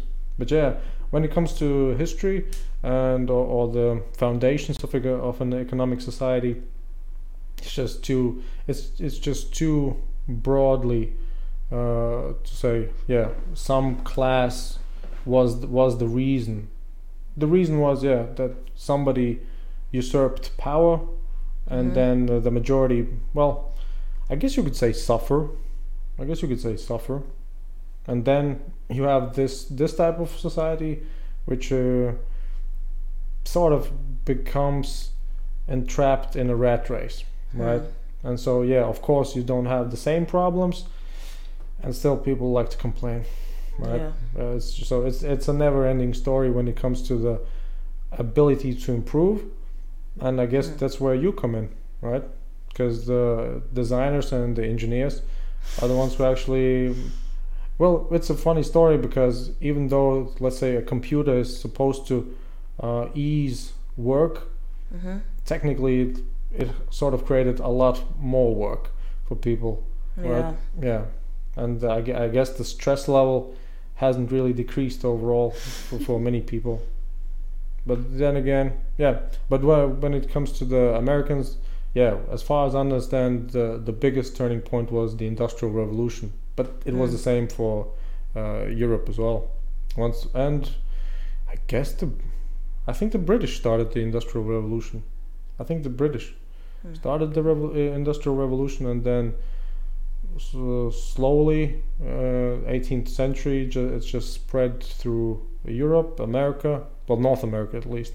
hmm And yeah, and then the nin- 19th century was just everything. Everything was for grabs, because that was the that was the first time in history where you had literally family dynasties making just Yeah.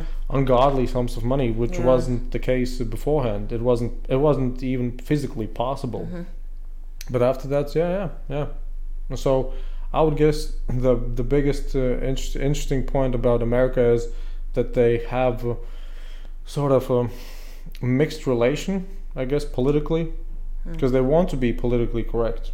That's that's sort of a stereotype of Americans. They want to be politically correct, but then again, you could say, well, but if you want to be so sensitive about things, why are you doing these things all over the world? Mm. right? but here's the thing. At least what, what my point of view is, what would be better? I mean, that's always the question. Should there be a like a one world police, right? And I'll say, of course, of course, it's, it's better than uh, nobody ha- having any say. It's not the best option uh, in a- now. in a in a theoretical model, but it's Mm. the best yet. Sort of, sort of like the Churchill what what he said about democracy, right? The worst Mhm. system except the others. So um, yeah. yeah, what what I would uh, like to see is actually Americans having a little bit of um, what would you call it, foreign experience? Because I, I think uh, you could tell you could say, talk about it um, uh, better. Just seeing uh, foreign uh, cultures, systems, and actually being able to, well, sort of filter out what what seems reasonable and what seems just silly because it's a tradition or, or whatever. hmm And I think uh, America has that a lot. Yeah. They had they have a they have traditions where they don't know the the need for it anymore or the the origin of it, Hmm. right? So I, I would guess that that's the American. But I so I am am I understanding correctly that you consider America, even though it ha- has a lot to offer, it ha- it uh, it's being too involved in other state other countries. Yeah, Politics? definitely. It's not just America. A lot of countries are world powers are involved in the affairs of a lot of other countries. Wouldn't you say it's just uh, human relations in general? People like to trade with each other. Trading is different from Cooperate being, with each other. Um, like trading is like this, but when you're the boss of the other person, it's different. But it's a power law. Yeah, exactly. That's what I'm saying. So in that But case, you don't like power laws. no, in that case, we, I I can't Hmm. call it trading like inter trade between two countries. It's more like I don't know the name for it, but it's not inter trading for me. So you don't like power laws at all? No, I don't. I feel if every country, every country should be sovereign, and every country should um, be the boss of themselves. Is it Yeah. even isn't even possible? Yeah, that's the problem. Like this is good on theoretically, but of course it's not possible. Yeah, but that's it.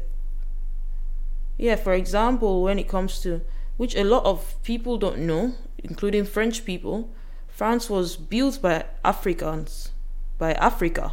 till today, What do you mean? what I mean is that the whole source of income and the GDP and the Oh, you mean colonialism? colonialism until today, France still makes over 500 billion dollars Yeah, from on, Africa. come on. But they did, but they didn't colonize only Africa. They colonized uh, what was for grabs. Yeah, The but Dutch, I'm saying where the they're Dutch, making the French, the British. are they, They are- colonized everything they they uh, could. but are they getting colonial um task from this country still? No, what? it's called colonial task. what? What is it? It's it's um money that is being paid annually to France by African colonies, former French colonies.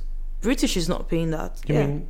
Wait a second. What are you saying? That France gets some money or pays some money? get some money Gets some money from who? after um, independence of um, former French colonies, African former French colonies, that was the deal. To get in- independence, they have to pay a certain amount of money to France every year.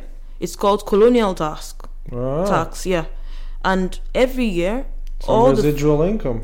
yeah, exactly. That is the price of That's the independence. Well, So Yeah, basically, presently, France is basically surviving on that. If it oh no! I mean, is. come on. France is an industrial country. They they do have their own economy. they do, but where is the money coming from? Mm, if you ask me, it's coming probably from somewhere around 80 different sources.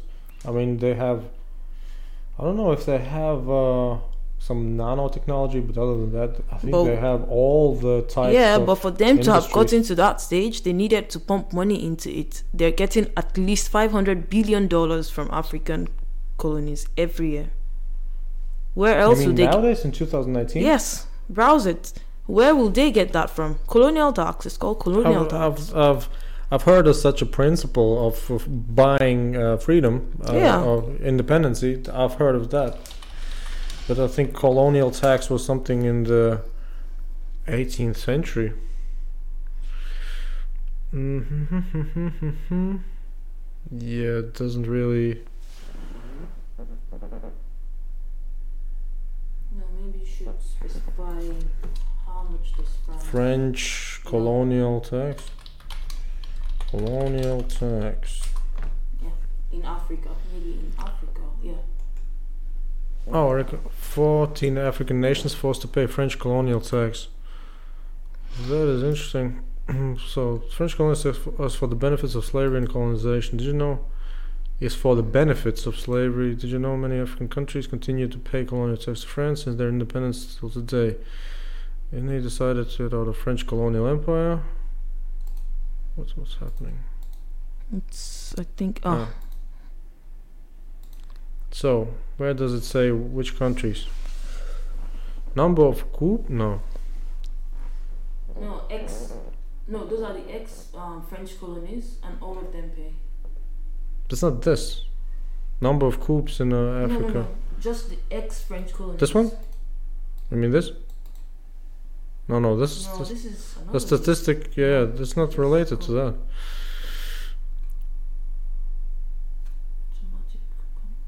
Below are the main components of colonization continued back since. Man, it's a silly article. I, I, I, ju- I just I just wanted to see go a up- list. Go a bit. Hmm? Go up. No, no, no, down. I mean down. Oh no, it went too far. No, I saw a place where they mentioned how much these countries pay. Five hundred billion, yeah. Uh, it's such an evil system and announced by the European Union. France is not ready to move from that colonial system, which puts about 500 billion treasury years in note. So which countries are those? All the French colonies. No, no, but it should have it should have just said which countries and that's it. Yeah, maybe in another article. Or, or this article is pretty long. It Yeah, yeah, it's just not that well. All right. So what about the other one?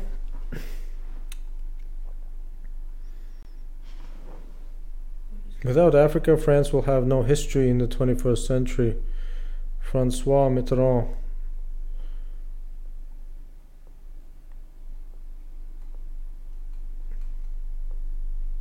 Damn, they don't list the countries.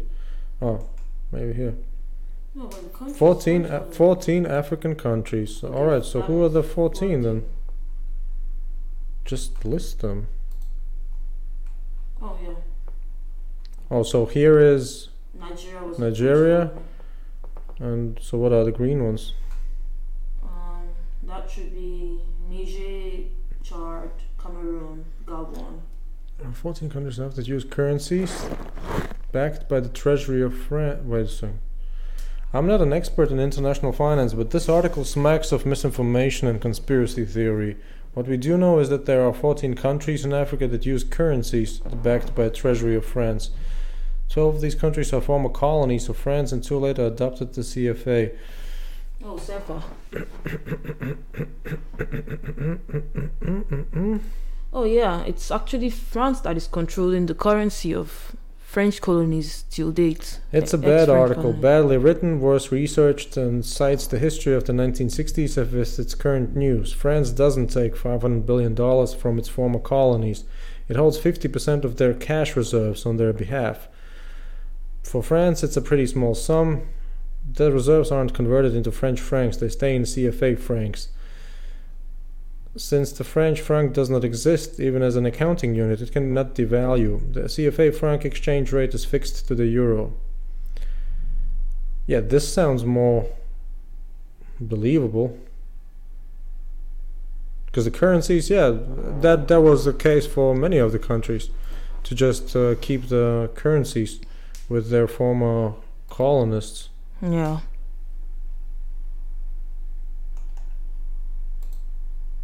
Yeah, I mean the, the colonial tax sounds more interesting. Is the French colonial tax really a thing? No, you won't see an African president coming every year to pay the French president or bank a colonial tax, but you do have a whole system set up over 60 years which take a significant share in those countries' exports. What does that mean? Uh, all right, so it's I guess it's something related to some CFA franc, whatever that is. Tax on exportation. Oh, anyway, I mean, yeah, I guess. It's- Well, what we can say is f- French people have have s- still some influence, Yeah. but but other than that, the, uh, it, it doesn't seem like extortion. It just seems like the former logistics infrastructure still being used, and I guess that the manager still profiting from. I don't know what that would mean. Exporting probably customs, probably clearing.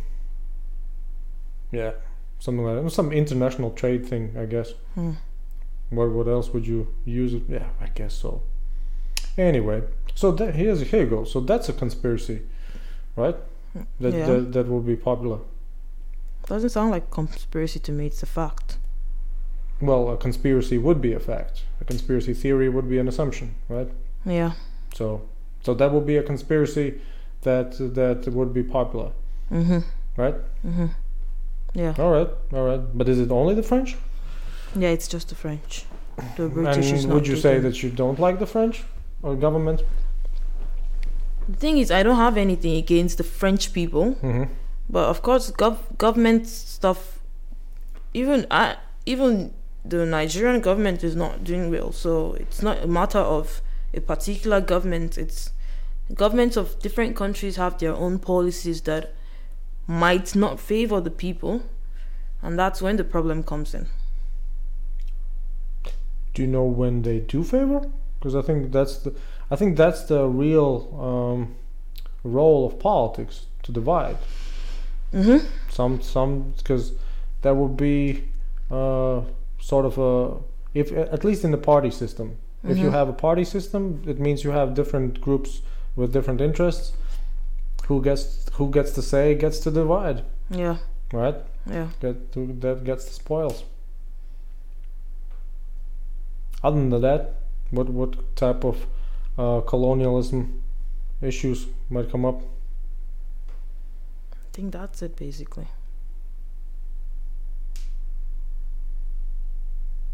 Yeah. That's it. So, in a sense, that you would say that France, America, would be uh, they were f- sort of built on the backs of Africans, Yeah, that's what I think. and then what do you think nowadays about them? That they are still profiting from it, Of course, Africa Africa but not is from Africa directly, right? Africa is a continent that is very rich in um, mineral resources. hmm A lot of countries don't have that. hmm So when it comes to mineral resources, the phone you're using has um, raw materials that were taken from Africa. So How come? How come there's no conspiracy uh, theory about Jews then, or is there? I don't know so much about Jews. Of course, if you speak to a Jew, they they would ha- they would have something to say about it. hmm Yeah, definitely. If you speak to a Jew, I know there are Jews here. They would have something to say about the Holocaust and maybe conspiracies and stuff like that. I don't No, know. no. I mean, when it comes to let's say uh, the issues of uh, former colonies, for instance, why wouldn't the former colonies just say, "Oh yeah, it's the it's the global conspiracy of the Jews. That's why we are uh, doing not, not doing well." Because in Europe, that was Mhm. the most popular argument. If a country is not doing well, Mm-hmm. it's because of the Jews. Hmm. Okay. It was it was never yeah we didn't uh, have time to develop or we didn't have Hmm. enough competence to actually uh, use up this opportunity. It's just yeah, yeah it's just the Jews, it's the Jews. Oh yeah, I heard something similar to that because it was the Jews that were involved in businesses and things like that. Yeah. Well, it sort of I guess historically developed into what that way that they um, found those vocations that were more related to trading Mm-hmm. and um, I guess banking in a sense banking. Mm-hmm. And then once you have uh, global communication and international uh, affairs, Yeah. they just have the pole position uh, in a sense. Mm-hmm. But I just don't. To me personally, it's it just seems a little bit too easy, right? it's just too easy to to say, yeah, those type of people are the reason why somebody or something is is not doing well, right? Hmm. It's just it's just scapegoat. Mhm. When I, and so I, I know that um, even in Latvia, even though Latvia was not really that much related to Jews, other than yeah maybe some some trading routes and, and stuff like that, but not in a major way. even in Latvia, they there were many um, in between the wars, many people who actually yes they founded organizations specifically for the purpose to get rid of the of this they would call it probably some parasitic uh, par- parasitic people right Mm. who just who just leech onto the backs of of hardworking uh, Latvians Mm. right and yeah those were the ultra nationalists right and then it was the same all over Europe as far as I know and then yeah after the world second world war it's a little bit changed but then again i think after because after the second world war israel was developed uh, israel was created Hmm. and i think the arabs just took it a whole nother level Level. after after that right but it's all but it's always the, the arabs can blame always the jews still right and everybody has somebody everybody has somebody and i don't and i don't know about for instance the chinese but i think they blame the japanese Really? Yeah. Because it could because they were the former colony of Japan, right? And I don't know about Japan, because uh, Japan would probably nowadays blame China. yeah. Right? it's a back and forth thing. Yeah, because well, Japan could actually also uh, try to blame America, but since the Second World War, America took over uh, Japan, so technically, I guess not not that much. Yeah. So, do you plan to go to America, even after all of this? I don't know. I I don't limit my my well, come options. on, you won't go to uh, Antarctica, right? Why not? It's too cold. You don't like penguins. Why not? If I if I have an opportunity to go, I will go there, see how it's like. I see the point. If there comes an opportunity, but you are I guess engineers also work with, with probabilities, right? Mm-hmm. So yeah, you you definitely see probabilities Yeah. where where are the biggest biggest chances of uh, succeeding. yeah. Probably. America or Britain? Um, success is a very subjective word. Well, I mean success according to your aims. If you say you would like to work for Mercedes or Tesla, for instance, there is there is only so much Tesla or Mercedes uh, But- places, right? But there are a lot of Asian, not a lot, but there are Asian countries that are also very good in tech. That's another place to also. Oh, also so you so you mentioned those two companies just for example? Yeah, exactly. There is um, Hyundai, and Hyundai is none of that. Hyundai is an Asian company, so it's basically uh, like I said. Um, when you have an opportunity, for example, I can have an opportunity in Mercedes or Hyundai, and the benefit in Hyundai is better. Of course, as a normal human being, I I will go for Hyundai. So it's for me, it's more about the opportunities and the job prospects and things like that. Mhm. Yeah, and where I can learn and improve myself. Yeah. Are you saying that you are looking actually for job safety as well? Who doesn't? I would wish that you wouldn't. Wouldn't. Everybody looks for job safety. Mm.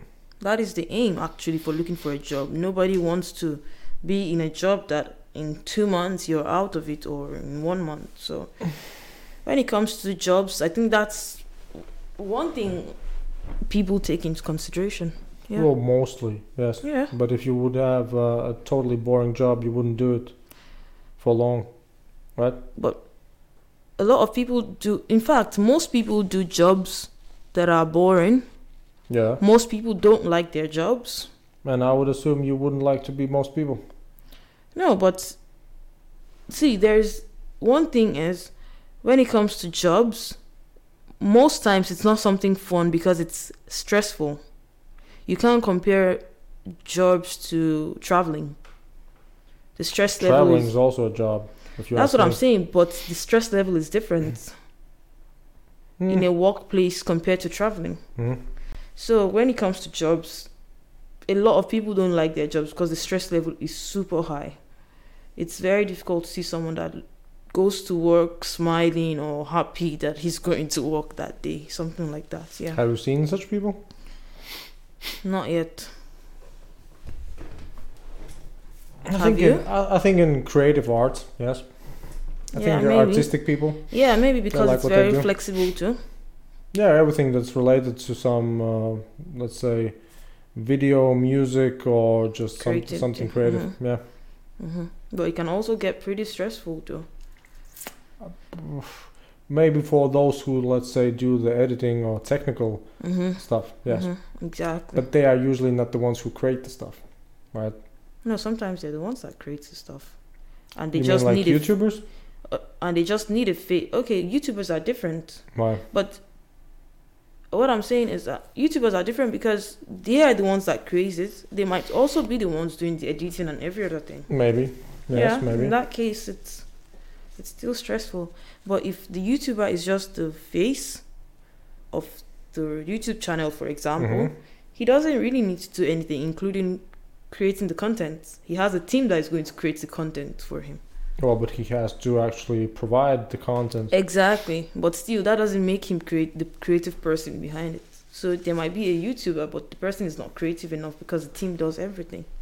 And So that, what what would be a YouTuber you follow? hmm, mostly just music musicians, their YouTube pages, hmm like Nigerian musicians or international musicians. Who is Um, actually the f- most famous Nigerian? musician? No, just a re- person, celebrity Person. or something like that. That would probably be Davido. Yeah, he's a musician, and I think he's or Wizkid, and I think they're, yeah, I think they're the most famous, both in Nigeria and internationally because they do a lot of international collaborations. Hmm. Yeah, Davido, Davido. Yeah, like Danny Davido. like David, but with an O. Ah, all right. Yeah, exactly. And Wizkid, yeah, I think they're the most famous. Wizkid? Wizkid, yeah, Oh yeah, that dude I've heard. Yeah, yeah. They're, I think they're the most. but he's famous. probably living in America, right? no. Both of them are living in Nigeria. They have houses in America, and they go there often, but they live in Nigeria. Hmm, hmm that's interesting. Yeah, Wizkid I've I've heard of some uh, on some singles. Hmm. Yeah. Yeah, and I think he did some collaborations with Drake and some other. Yeah, that's why that's why. I've heard of him. Yeah. Yeah. Davido too. hmm Yeah, but that's it basically. Any final? Yeah. Oh no, you know what? I didn't talk you with you What? about uh, India, but I'm opinions on India. India? India, yeah. I've never been there before. I just know what I, what I know about India is Bollywood. That is the perspective of India I see, and music, Indian music, ah, and Indian food too. I've eaten Indian food sometimes. Um, because it's spicy and we like spicy, so Mhm. so I like Indian food. So in India, it's mostly Indian food and Indian movies. Bollywood is very, very popular in Nigeria. Very popular. Really? Yeah. It's Why? very I don't know. Maybe marketing strategy too. But but I think Bollywood is actually very popular in worldwide. I think Bollywood is just some silly nonsense mostly. No, they have some very Just- good movies. What I imagine is just Mhm. always some dude chasing a girl. That's it. Yeah, and dancing usu- and singing. Yeah, usually the concepts are like that, but I've watched some really good Bollywood movies like um, Three Idiots was very good. It's probably a rip-off of the Three Stooges or something like that, right? No, Three Idiots is actually good. I liked that one, and it had a storyline that was not about dancing and chasing a girl. Yeah. yeah, so some of their movies are good. I think the ones produced by I can't remember the name, the exact name of the guy, but something Khan. He's a movie director and actor. He was the one that produced Three Idiots too. Mhm. I've watched like a couple of his movies, like Stars on Earth too. That was very good too. Huh? Why did you ask me about India? For clickbait. Oh, okay. I'm just yeah, I'm just uh, feeling feeling out whether or not if you make a hashtag for India, Mm-hmm. whether or not that attracts India, Okay. or Yeah, and whether goes population is huge there. Yeah.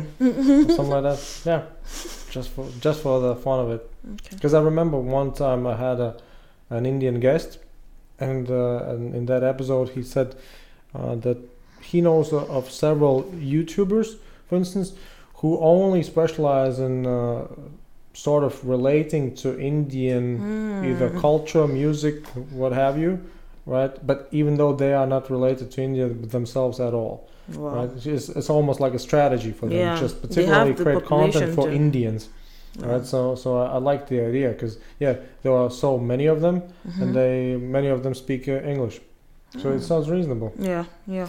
But it sounds like Nigeria would be a good place too. Yeah, that was what I was trying to explain when I was talking about Af- um, why African music is mostly Nigerian music Hmm. because of the population. Just like India, India is two, over 2 billion people.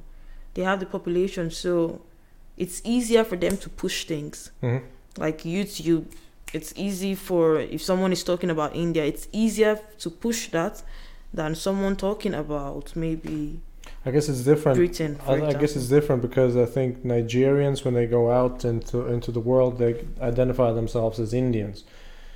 oh no, sorry, as, as Nigerians. But Indians, but Indians, uh, I think don't really represent or identify themselves as Indians as much as with their social class or, or regional Hmm. group, as far as I understand.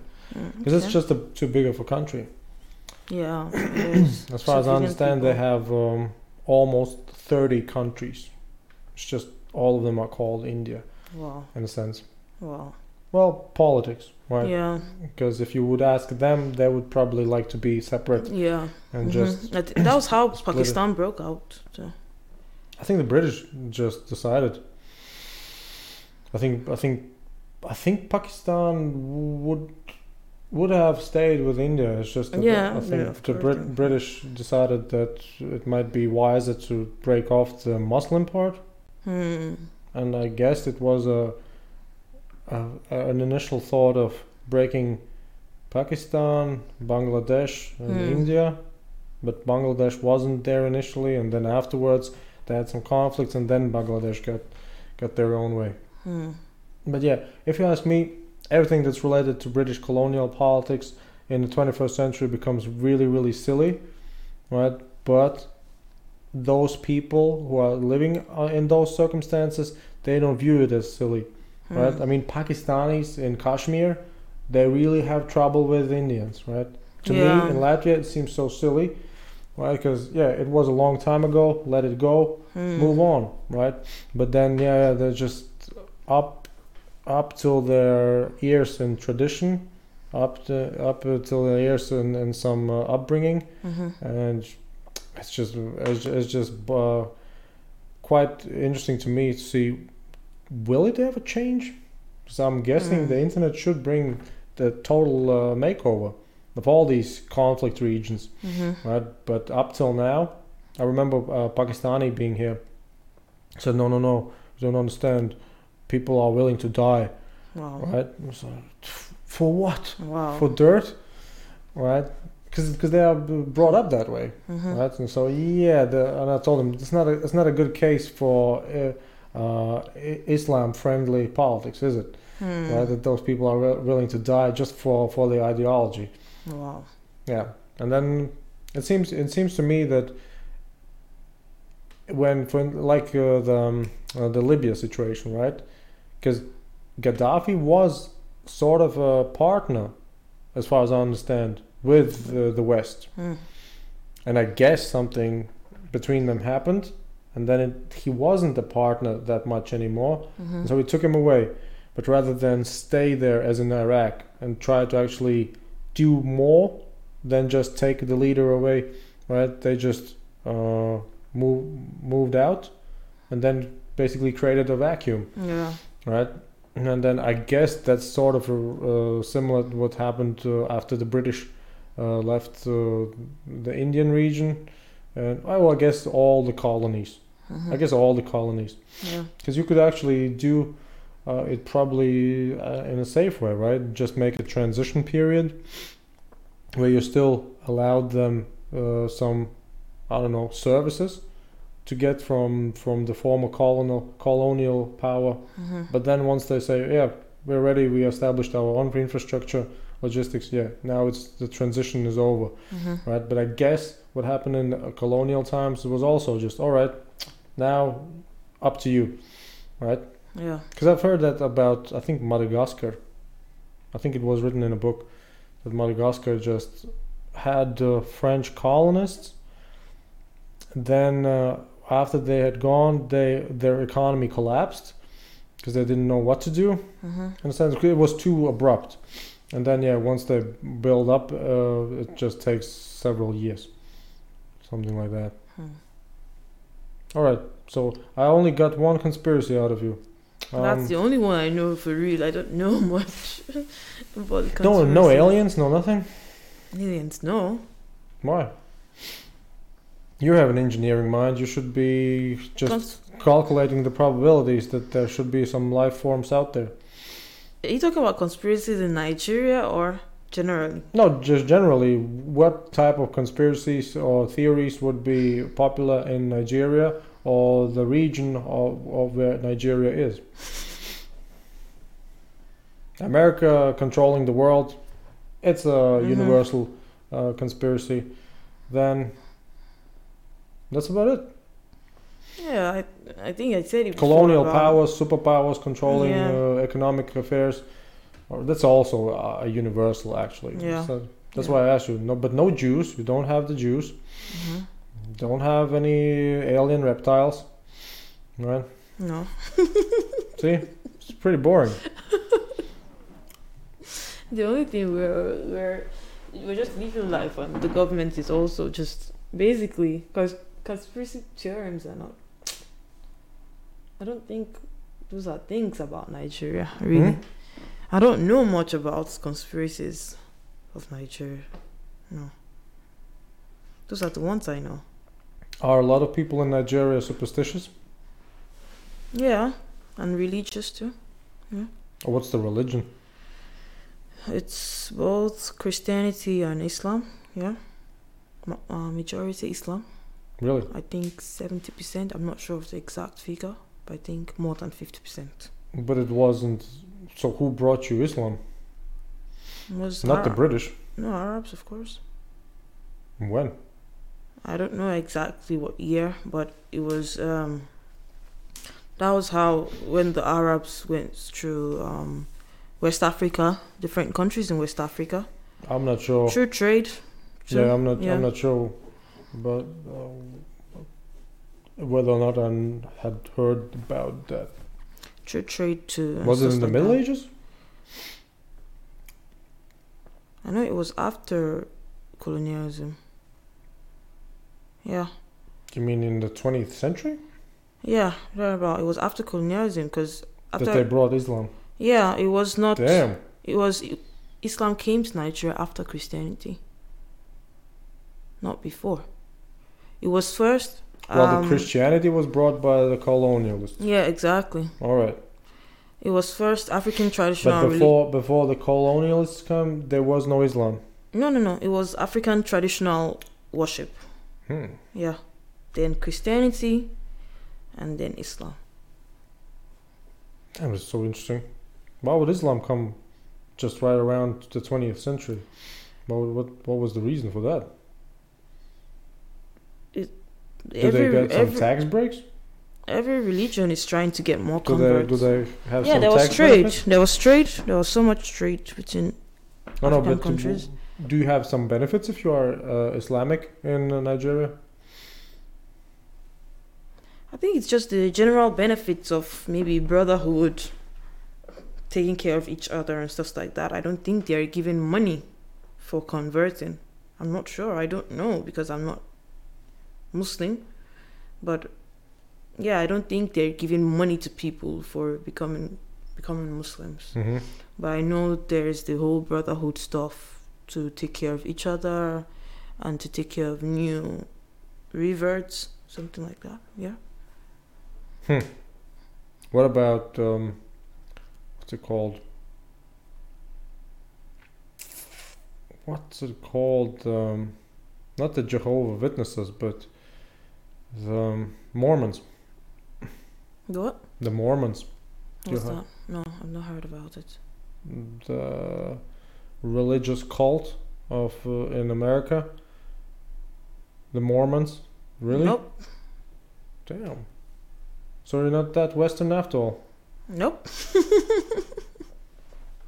This is a fairly, well, I guess it's from the 19th century religion. Okay. But you've heard of Scientology, right? Yeah. Yeah. But I guess that's not really No. popular in Nigeria at all. No. Not at all. hmm Not at all. Yeah. Just basically Christianity, Islam, and African traditional worship. Yeah. I guess in traditional worship just means uh, the natural occurrences, right? Sun, moon, wind, And deity, like paganism. It's what the yeah, West that's term what, that's what I mean. It's yeah. just all over the, the Yeah. same. yeah. basically. Exactly. hmm Exactly. Yeah. Except, I guess uh, there should be. Here's another stereotype, right? In Nigeria, there should be a lot more uh, music, right, Music in. for religion, for the original religion. You mean Christianity and Islam? No, no, no, for the original. Mm. Music. Yeah. Maybe incantation, but not music. It's more of poetry. Yeah. Hmm. Like the incantations are in poetry forms, Okay. but not music. I think music is more into the westernized religion like Christianity and Islam. Yeah. It's like I thought I thought it was uh, quite a common practice for uh, tribes to have those uh, almost hypnotic drum beats and stuff like that. yeah, but that's not African traditional worship. What is it? That one is just maybe some cultural elements of a society, maybe cultural festivities or something like that. Yeah. Okay. It's different. For the worship, it's mostly incantations. You know. It's incantations, basically. Yeah. Cool. Any final Yeah. thoughts? I'm I'm just thinking. I guess we should wrap it up. How long is it? Two hours. Oh my god. Wow. hmm. Wow, that's nice. Ah, final thoughts on being in Nigeria. I like it, although there are a lot of ups and downs. I believe it's it's applicable to every country. Every country has undergone ups and downs in one point of history and come out of it. I just feel a lot of African countries, it's the turn of a lot of African countries to also make it out of the of the situation. Yeah. Yeah, so I'm hopeful basically. Well, you're an optimist. Yeah.